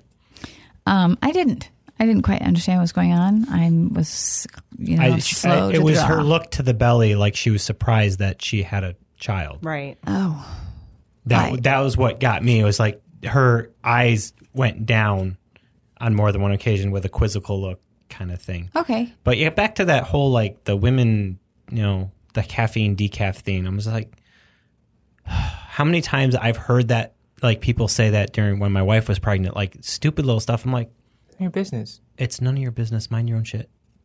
Why? Do, I- I why? had people why do people need to do They that? do it all Being the time. about it. People putting their hands on your body that you that don't was know. the. I'm like, why? Why would you do that? I Called don't wrist snaps for me. I got so so when I was pregnant, I uh, especially with Zoe, my first, I didn't show till six months or so, and then I was little. She was like a little bump, like a little basketball, and I was berated by women because they thought I was anorexic and that I was trying to be small. I had a hard time. I didn't want to get big, and I said, no, I'm eating healthy. I'm eating what I'm supposed to do. Same thing with Harper. I, it's just every woman is mm-hmm. different. Every body is different. Every single way that every birth is different. Um, People just want to have something to say. That's all. I mean, they'll say it if somebody's big, they're small, they're nursing, they're not nursing. There's always something. and it's hard. So It's women hard. are the superheroes that we need to be talking about. Okay. So I was talking about, I Tully said, is a superhero. I said there's a superhero. Yeah. So they get this night nurse. Uh, her brother gives her, and she makes this joke about the hand rocks cradle. And I don't want somebody raising my child. And he's just saying, you know, I just, I miss my sister and you're, you're exhausted. And this is just so that you can get some sleep. And she has a younger child who is quirky. Another, I'm, you can't see me, but my, I'm doing little quotations. Quirky and the school can't handle him and so they say The private school can't handle him. they decide Right. they are going he to- needs a helper all to himself. Or whatever. I can have so many things to an say. I'm gonna wait till you finish, and I'll tackle this when you finish. So um and so she is you know here she is with all the stuff and then she's sitting there and her husband comes in and he says oh frozen pizza again mm-hmm. i i just i So basically, it was really a good depiction of most people's lives who have more than two kids. And and not all you know i'm not I'm talking about the woman part. I am not talking about the husband part because my husband was getting up and helping and um, there's a night nurse who her husband does not meet. She comes up and says the night nurse is downstairs and he's up playing video games. There's no way in hell that my husband would not go down and meet Right. or pre-meet Somebody that just walked into your So house it's at ten very thirty at night. unrealistic. to take It's very care- unrealistic. Not for everyone. Hmm. Probably. There, I think that there's That was a hint I about shared the some of my concerns with her this morning Yeah. about there are parts of this movie that turned me off because of it not being True. Yeah. relatable or in a way to me. And the first thing that got me was, you know, you're sending your kids to private school. I've never had that experience, and I have uh, both of my children have uh, a form of um, Describe. it's with their eyes. It's al- albinism. Mm-hmm. But you know, there's different forms of it, and so we've always had to deal with my children being something special that they've had to have Right. special treatment with the, with the school, and it's always something we've dealt with in person with the teachers. Right. And their whole the schools pushing off thing and pushing it back onto the parents rubbed me the wrong way. Not only because private school, but then we started talking about you know her rich brother, and then bringing him paying for their night nurse. It just got me into a like You can't ident- all of a sudden it just it. took me out Yeah. of the way of like I'm not identifying with this film at all But because I'm- you're taking you're not you're taking it from the average person into a Heightened. into I don't know if you consider There's a rich times- Right, sphere but it or was somebody who has money, Yeah. but you're putting it into a sphere of But there's tons of movies these that do people that. that. didn't. Yeah. Uh, And it, it's I, not the point. I've never too, heard of a night nurse before. I've Right. never heard of that. That's very unrealistic. I can talk to that because I know that there's doulas, postpartum doulas Right. that are not typically staying overnight. So that was uh, that was a, I feel like those were clues that it was not meant to be taken literally like a night nurse. Um, so I took that as a clue to the plot. it just rubbed me as a as a wrong way. It was like, okay, they have a couple children. Mm-hmm. They should be used to this cycle by now. I, I you know, I- Except that her I think- son yeah. takes it out of her.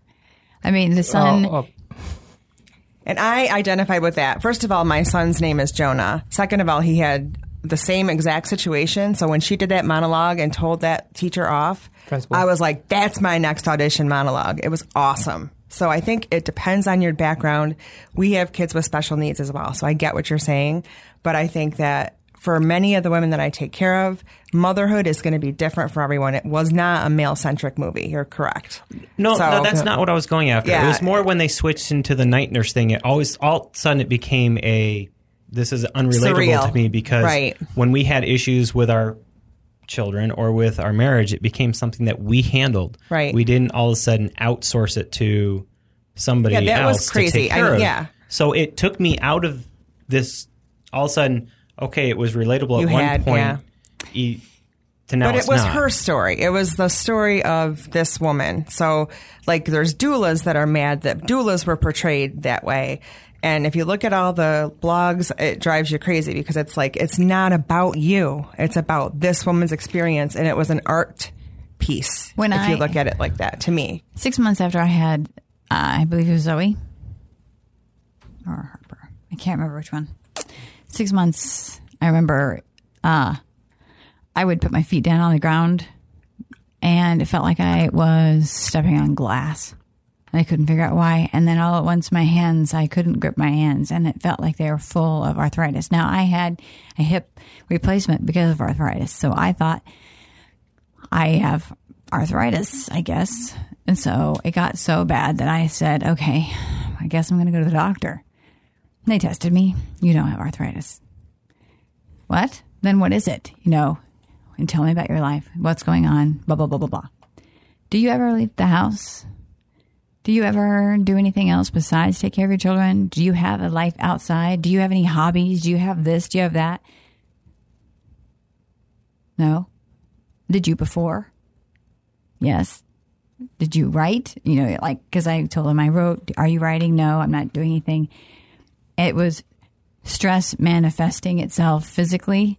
And they said, okay, I, I guess maybe it was Zoe because after a year or so, we got a babysitter to go on date nights, like just to even start there. And I had, um, then I realize not everybody can do that. I know that. Right. I understand that. And I have a um, fantastic girl that has been helping me for three years. And she comes, she came like twice a week and for like three hours, at three hours at a time. So that I would get out of the house and do something. And I realized again that that is not realistic to most people. Um, however, for me, I struggle with lots of different Quirkinesses, quirkinesses, as we all do. and it helped me a lot. Um, so when the night nurse came, which I didn't know wasn't a thing because I don't know, when she came and Mackenzie's character, Mackenzie, give me her name. Mackenzie Davis. yeah, Mackenzie Davis came in. Honestly, when she came in and she started talking, and I felt this huge relief, like, and then it was beautiful. I thought it was really she beautiful. was just like, oh my gosh! And then she said, "You can go to sleep. I'll bring her up when it's time to nurse."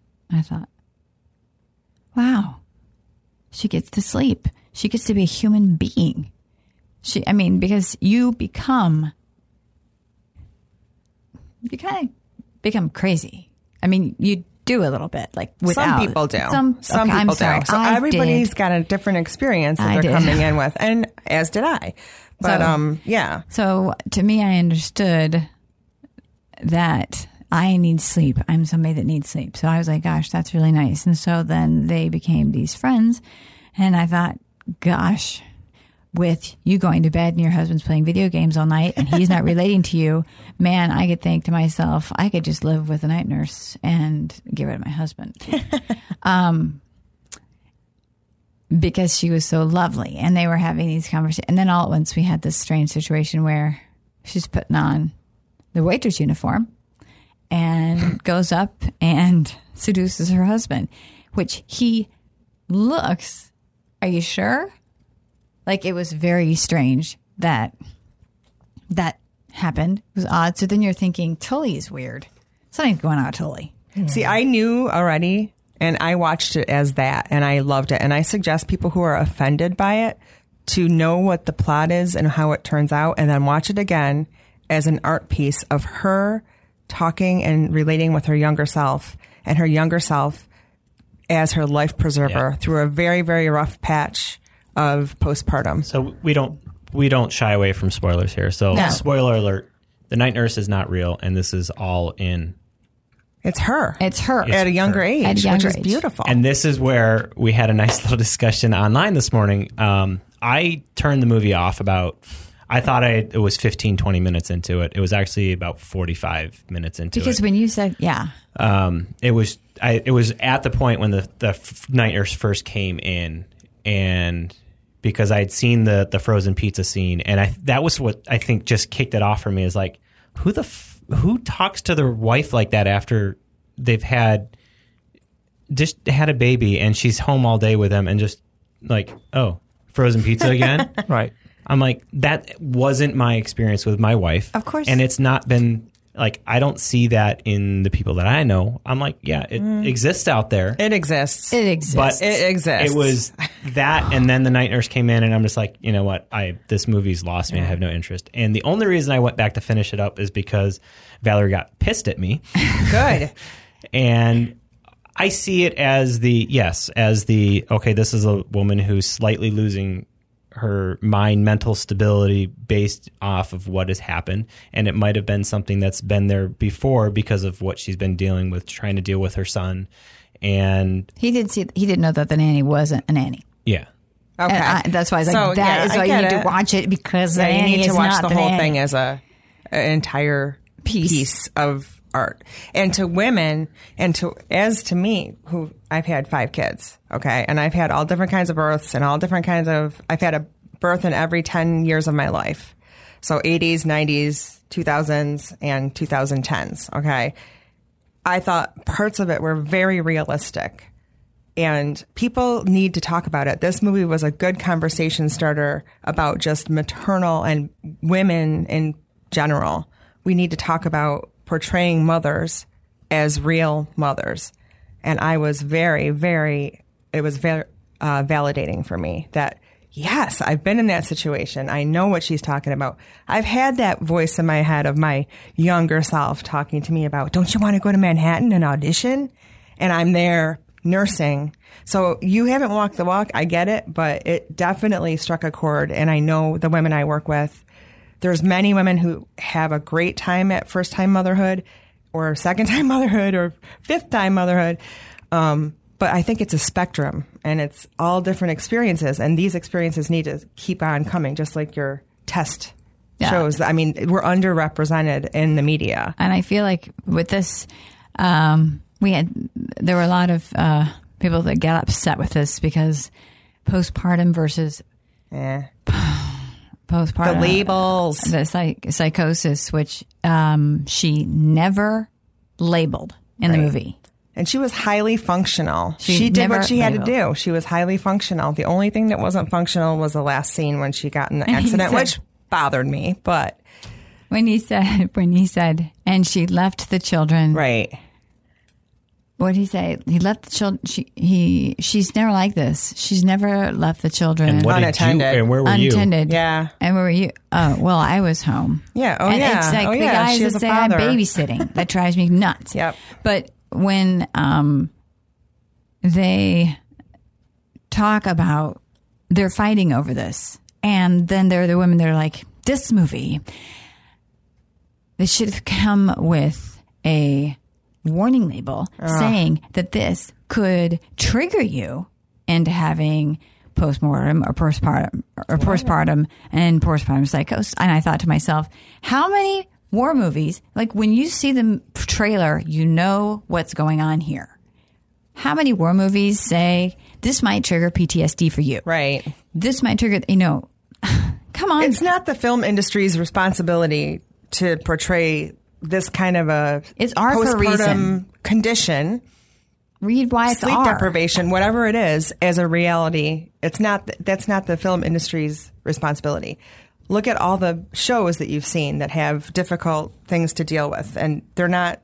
You don't have to accurately per- portray it or portray it that it's everyone's individual experience. Correct. It has to be just taken for what it is, and it, it's just a sounding board, and it's a discussion starter. with me, I, it bothered me not because it parts of it reminded me of me. right. It bothered me because it, it, parts of it reminded me of, of close people to me, Yeah.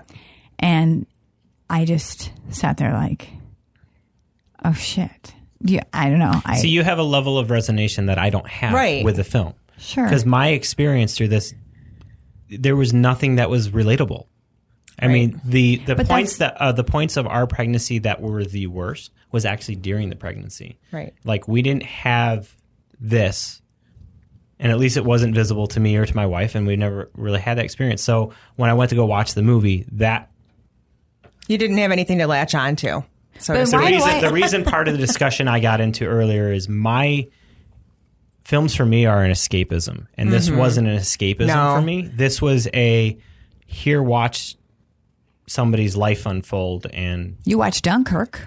But women like that. Women But like You didn't fly a sus- plane. You weren't in the war. that's escapism. yeah, But guys have you different learned reasons. about what it was like to be there and what those deaths were like and what those men were going but through. But he's interested in This that. is- He's but not this interested is- in this. but he is raising girls. How do you know that their children Right, that and they're not going to have a problem with this at some point in their life or females in general? I feel like men need to learn a little bit more about females in general. I go watch mm. movies all the time about things that I will never deal with. I don't. Have never. to be honest with you, I agree with you. I wouldn't watch something. I wouldn't watch a war movie for exactly the same reasons. So, as a midwife, I was interested in this because I work with women from ages 10 to 100. I take care of women throughout their lifespan, and this is a huge issue for our women that I Have take you care ever of. watched a movie about the Holocaust? I would watch that Okay, why? because you're not- I have empathy. This is a beautiful empathy movie. This is an empathy movie But for women It's about who have experienced this. So when I, when we talk about like war movies and and Holocaust movies, for me that's it broaches escapism versus learning history or learning it through a different view. but that But is this is learning it from a different view too. Birth happens every day. Yes. Mm-hmm. I know, but I was just answering what you were just saying, like why you the escapism war is not escapism. You're learning about something because it's more of history to me. This this is something different for me. I'm just okay. I was But just you also- stating that There's nothing wrong with this is why it wasn't relatable to me. This But is I'm- not a movie that I would have continued watching. Superman or Got. Spider Man, they're not relatable. Right. Or, But those Everybody are- has different That's tastes. where I say that's escapism for me. Right. And gu- I go to do the that. movies to escape, Yeah. not to be thrown into a family relationship. Yeah. Women watch movies for this reason all the time. so you found Dunkirk as an escape, Thus, soap operas in the History, old days. a learning. but this is learning. really doesn't like. But we watched it, so let's just continue the conversation um, and okay. finish. okay. Tell So me. You're viewing it as as as learning or history. I'm viewing it as walking into somebody's family drama. And humanizing uh, childbearing. I, I love that. It's human. It humanistic. reflects on the way that you also how you like your movies. You like dialogue. You need to watch more like plays. plays That's that women. are delve into family emotions issues and emotions. emotions. Yep. But it also that- deals with birth and raising children and Which is highly babies. passionate for us, but not for everyone. It's true. But I wouldn't they're talk about the this house. with it's any- a, it's with a husband in the house. I mean, how can you not relate to it if you're in the house raising the child? You're supposed to be raising them together. The fact that he's not knowing because he's playing video games and she's downstairs with the babies. we relate to it in a different way, just like you going through a menstrual sin. sin- It's happening to you personally. Right. We're on the outside looking in. Let me tell you, if there was a movie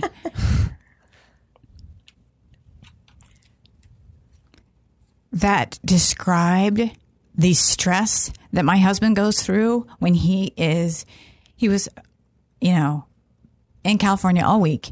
He barely had any sleep, four hours. And then he didn't have any sleep on this. And he's trying to get these slides together. He's trying to get all the stuff together because he has this new job and he has so much stress on him. And if there was a movie that made that relatable, like so that I could you. watch it Yeah, I and I it. could understand every single thing, because Jason's not going to tell me everything. All I know is that he got no sleep and his stress, and he's not going to tell me everything.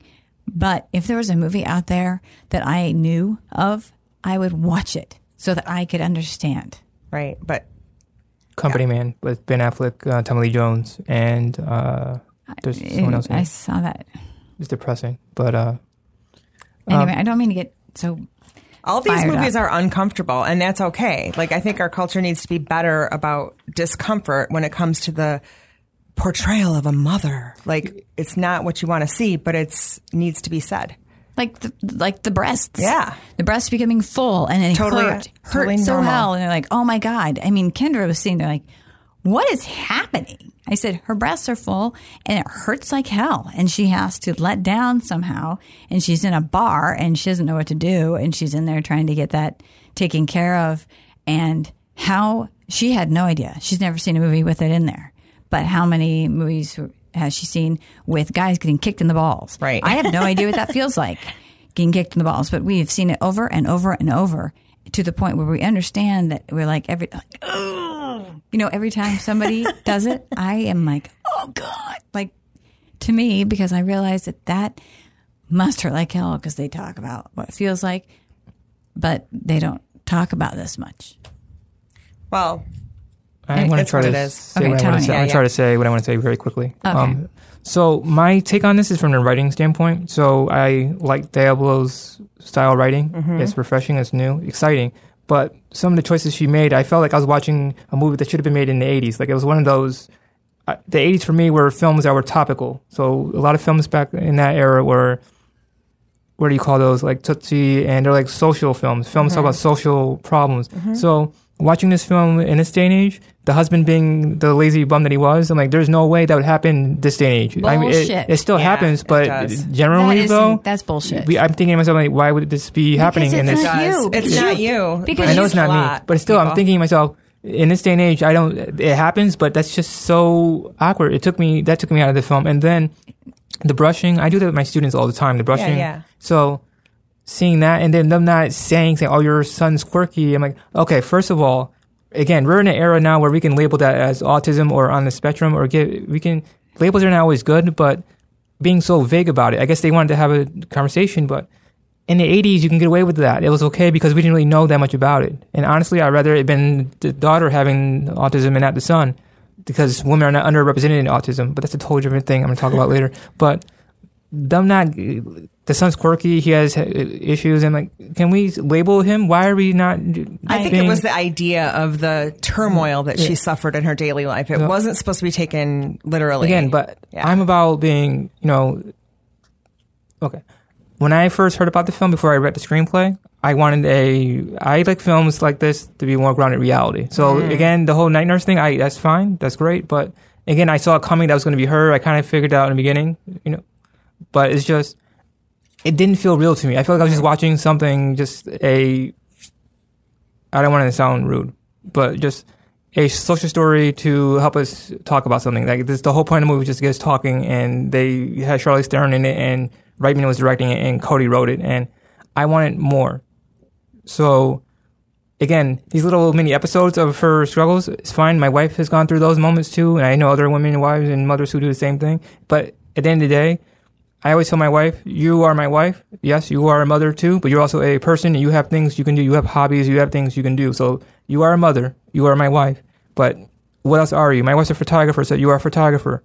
You are a secretary. You have other things going on in your life besides just being a mom. So don't limit being yourself a to that. in itself is okay. it is Okay, I mean that But needs to be said too. It Moms doesn't need make to find other things to be. I, again, labels are not always good, but don't pigeonhole yourself in that label of just being a mom because there are other Right, things but- that you can be besides that. You are a mom, yes, but let's not get yourself so stuck in that mode that when someone says, "Oh, what do you do?"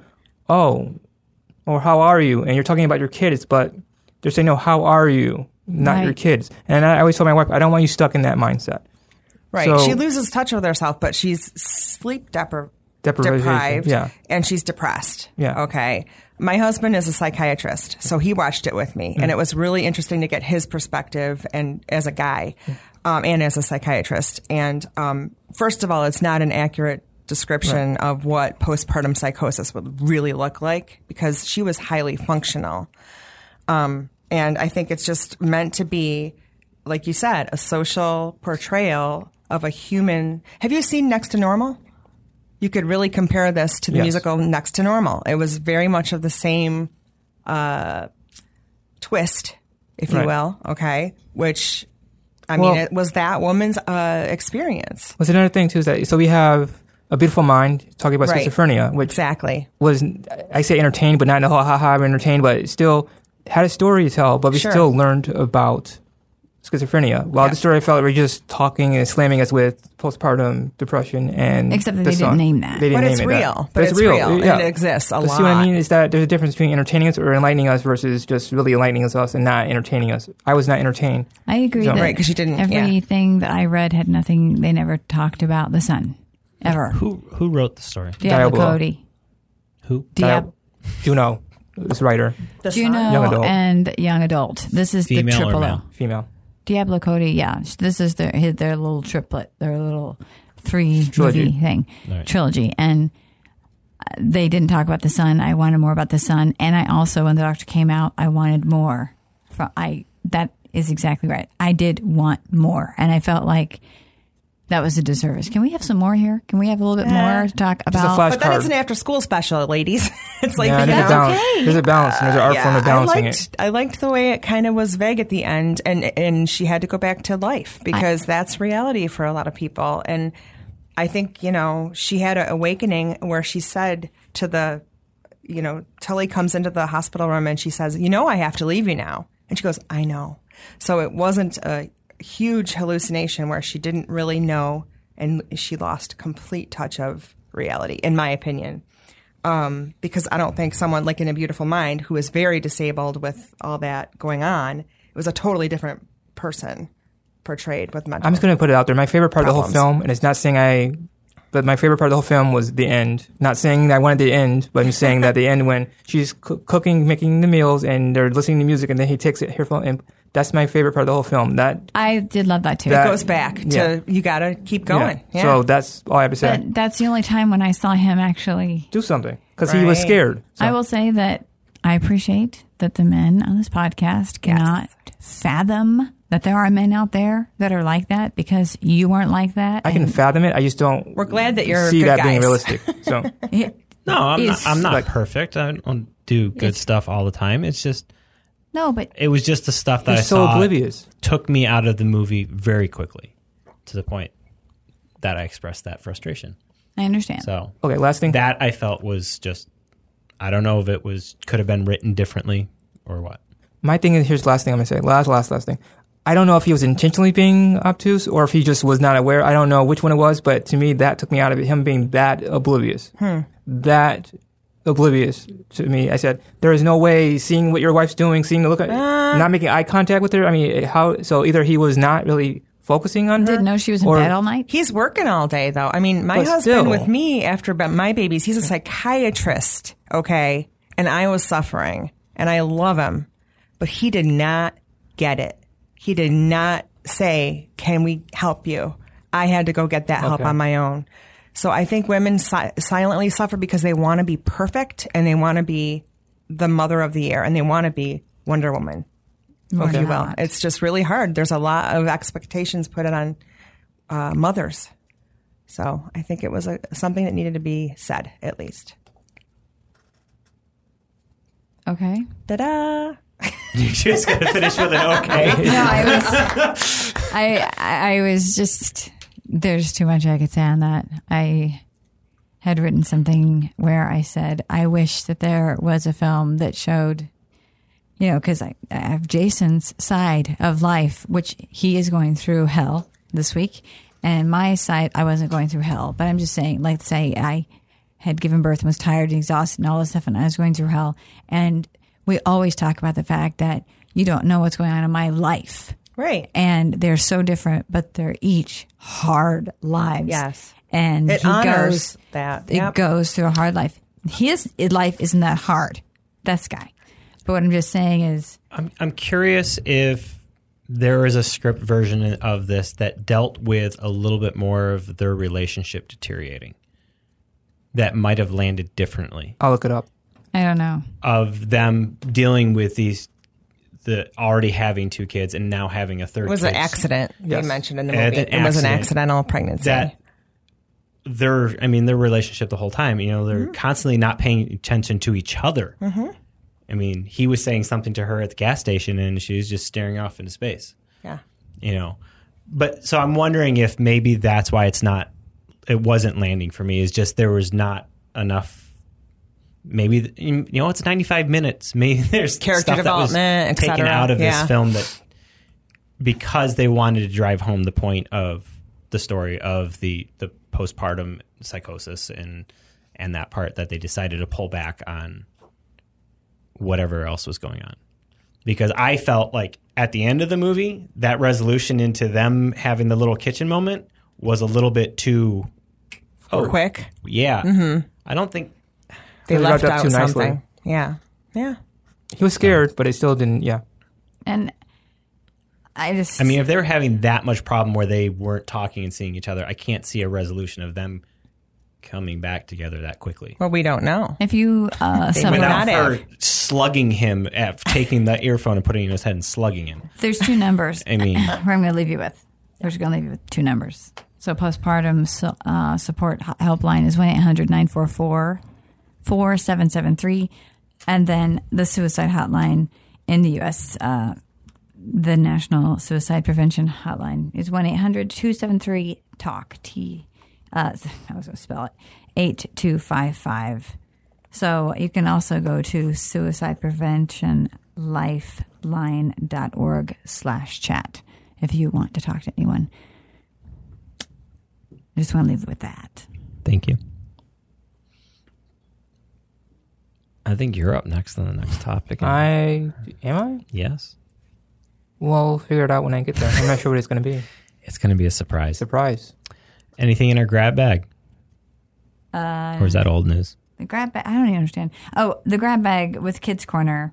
You can watch Spirit the movie, and then Spirit is a cartoon on Netflix. It's cute.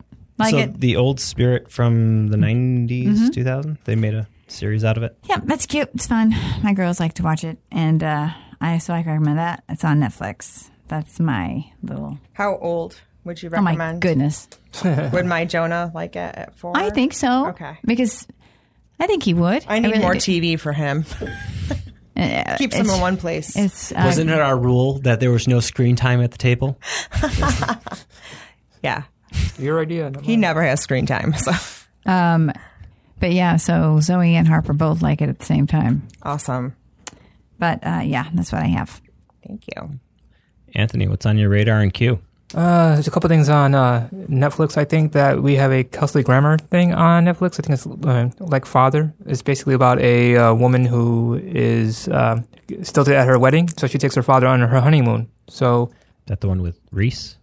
Or is it Kirsten Dunst? It's one of the blondes. uh, I don't know. I know Kelsey Grammer's in it, so I'm gonna watch it. But I'm gonna watch that.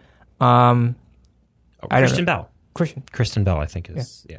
So I'm gonna see how that goes. Um, and theater season is starting up for me, so that means I'll be doing a lot of taping at Muck, Jiva, and JCC. So I may see you there. I may not. I don't know. Uh, fun times and it's cool.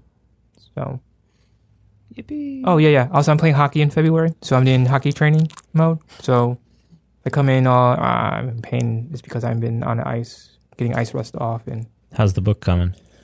slow, but it's good. I'm getting a lot more information, learning how to fix cars by putting them together online. It's kind of an interesting digital simulation. So, yeah, A lot to learn about cars, man. but it's all in my head now. So, Um, as I mentioned, I watched Happytime Murders. Not anywhere as good as what So the the, trailer, trailer- was. The it trailer should have just sucked. been five minutes and my then God. ended. so a skit, hated the like a skit, trailer. and that was it. It should have been. A sketch. Yeah. Okay, Um, The trailer alone turned me off. that's the point. yeah, Okay. Okay, it went for something and it missed it big time. okay. Um, yeah, I I don't even know how that movie would even be fixable, honestly, The script uh, was so without good. turning Avenue Q into a movie. the script was good. Okay. Moving on. And there there's big holes in the movie though, then they cut things out they shouldn't have. Okay, possibly. I'll send you the script. But up. it's it's mostly weird seeing puppets with legs. That's the weird part. Yeah. There wasn't supposed to be any of that. Um, Gringo, Charlize Theron's in that one. Um, it should have been good. Not. Mile 22 with Mark Wahlberg sucked. Um, just uh, finished up Preacher season three on. Is that AMC? Still as weird as ever. Um, so still going in that. Uh, on my radar, bef- try to get to before it closes out at theaters is Black Klansman. Um, Peppermint opens up this week, and Mayans starts on FX. Mayans is the offshoot of Sons of Anarchy, which was one of the best written shows for a while. Um, so I'm look interested to see that come back. It would be nice for uh, Kurt Sutter, who's the writer of that. His writing is pretty fantastic. Oh, I'm reading Black Klansman. Sorry, just flashback. Yeah. So yeah, that's that's high on my list, but I, I don't have a single night open this week, so I probably won't see a thing thing into next week. Um, and then Ozark season two started. I need to finish up Legion season two and finish up Castle Rock. Okay, so I'll go quickly. Started Castle Rock. It was like crack. I just want to see Not that I've ever- Fraggle Rock every time. Castle I've never even tried crack, so I don't know what that's like. It's like um, eating uh, one Oreo, I guess. Um, so great show. I had if you like Stephen King, and you like to find all the it's like Stranger Things for Stephen King fans. It's kind of what it's like. Um, we loved it. Dustin and I are sitting there, and Kendra are just like eating them up, just like that. um, I watched Barefoot in the Park so that Zoe could see it, so she can understand who. Oh my god! Neil Simon. Thank you. You didn't even show her Odd Couple first? No, I showed her this one first. Um, and then I, so I want to finish that up. Um, I was trying to finish up my book that I talked about earlier.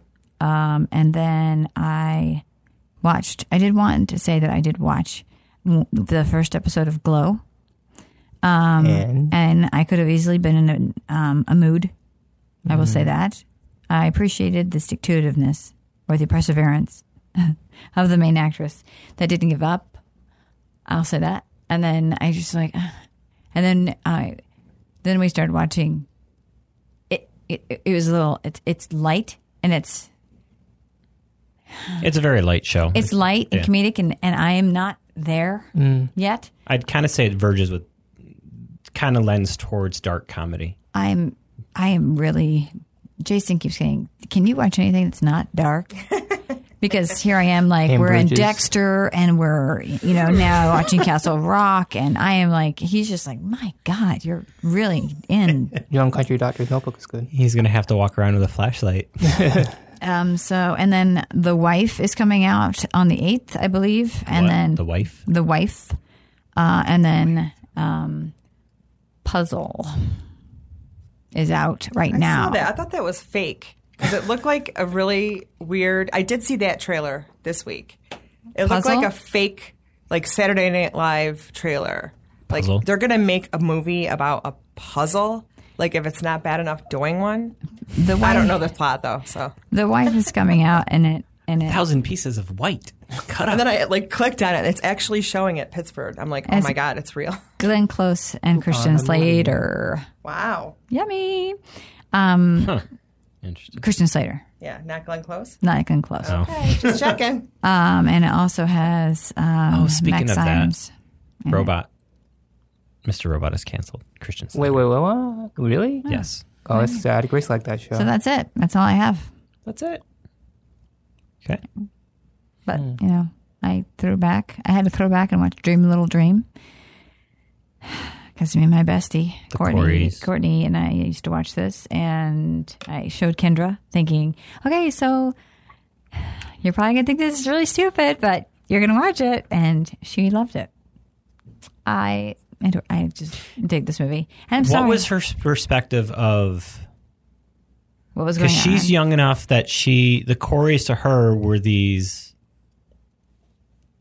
bonkers out there boys. No, she knows them as from the from the older movies. Like she knows them from Stand by Me, and she knows them from all that Okay, stuff. so She's she not seen seen. Lucas yet, so I was going to show her Lucas. But she enjoyed the movie a lot.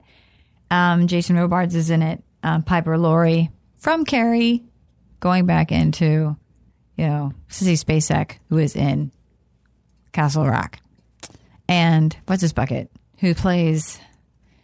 Um, her interest. no, no, no, no, no. In in Castle Rock, the guy he uh plays it. Yes. Mm. Bill Skarsgård. Yeah, Skarsgård. Yes, he is a creepy looking. God, dude. man, he is. Even without all the it makeup. He's so I a creepy really, I. I would really recommend that. Why did you do this? He's so tall. Well, they make him tall in the movie or in the show. Anyway, He is. Well, I get all Scar Skarsgårds mixed up. anyway, but thank you, Brigitte, for your viewpoints and, And for being, being, here sleep today. deprived. So And I could be real with motherhood. Sleep deprivation. I'm a little psychotic great. too, too. So She just saw the miracle of birth. Always fascinating. Where I can we find you? Me? What did I decide? I think Vivi, is it my Vivi, am I You Vivi? should write it down on your tablet so you know I where you are. I already shut it down You know already. you- I it think down. I'm um, Penny Lane sixty four at on Instagram and uh, Antoine Twitter. No, VB wow, VB Vidmar, VB Vidmar on Twitter. oh, VB Vidmar on Twitter, and I just keep putting at Cultural stew. Cultural Stew and write my thing because I can never find the link to do it as Cultural do. But I have been taking pictures and like this is what I'm watching. There's been a couple. I've seen them come through. So She's yeah, doing it. Anthony. I'm on Facebook all over the place. Um, you can find me by my name, Anthony Carter, 167. They gave me a number now. I'm not sure why. I guess I'm 167. Anthony Carter is weird. I'm on Twitter at SMTORCHIO. And I have an Instagram, but it's locked, so don't bother. Um, what'd you do? No, I just have my kids' pictures on Private. there. I don't want people, you know, Oh, got it. seeing my kids. So, but uh, I'm on no social media except for Gmail and for my website, modern day midwife at gmail.com or modern day midwife at, well, moderndaymidwife.net. Perfect. I was just going to ask you that. Thank that. you. We thank you for coming in. Um, Thank it you has for been having a me. It was fun, fun. conversation. Um, you can find me pretty much everywhere as GF Media or GF Media CEO. You can find us at culturalstew.net, at culturalstewnet on Twitter, and Cultural Stew on Facebook. Catch you later. ciao.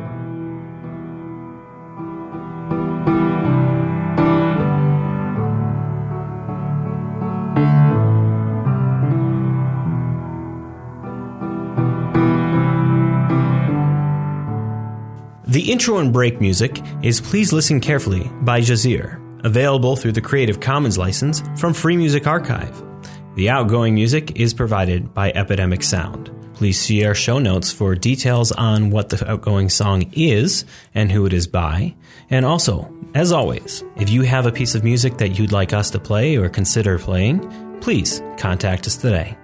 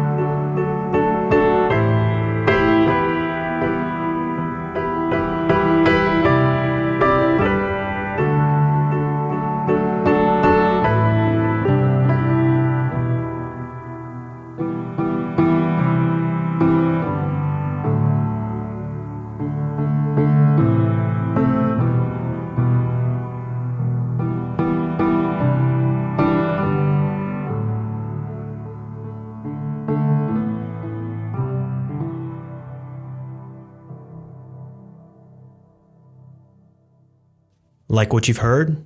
Want to continue to hear more? Please consider Patreon. What is Patreon, you ask? Patreon is a content creator support site, a way for people to support the things they love and allow creators to continue creating the content that they love. Please consider heading over to patreon.com slash gfmedia and becoming a Patreon supporter today.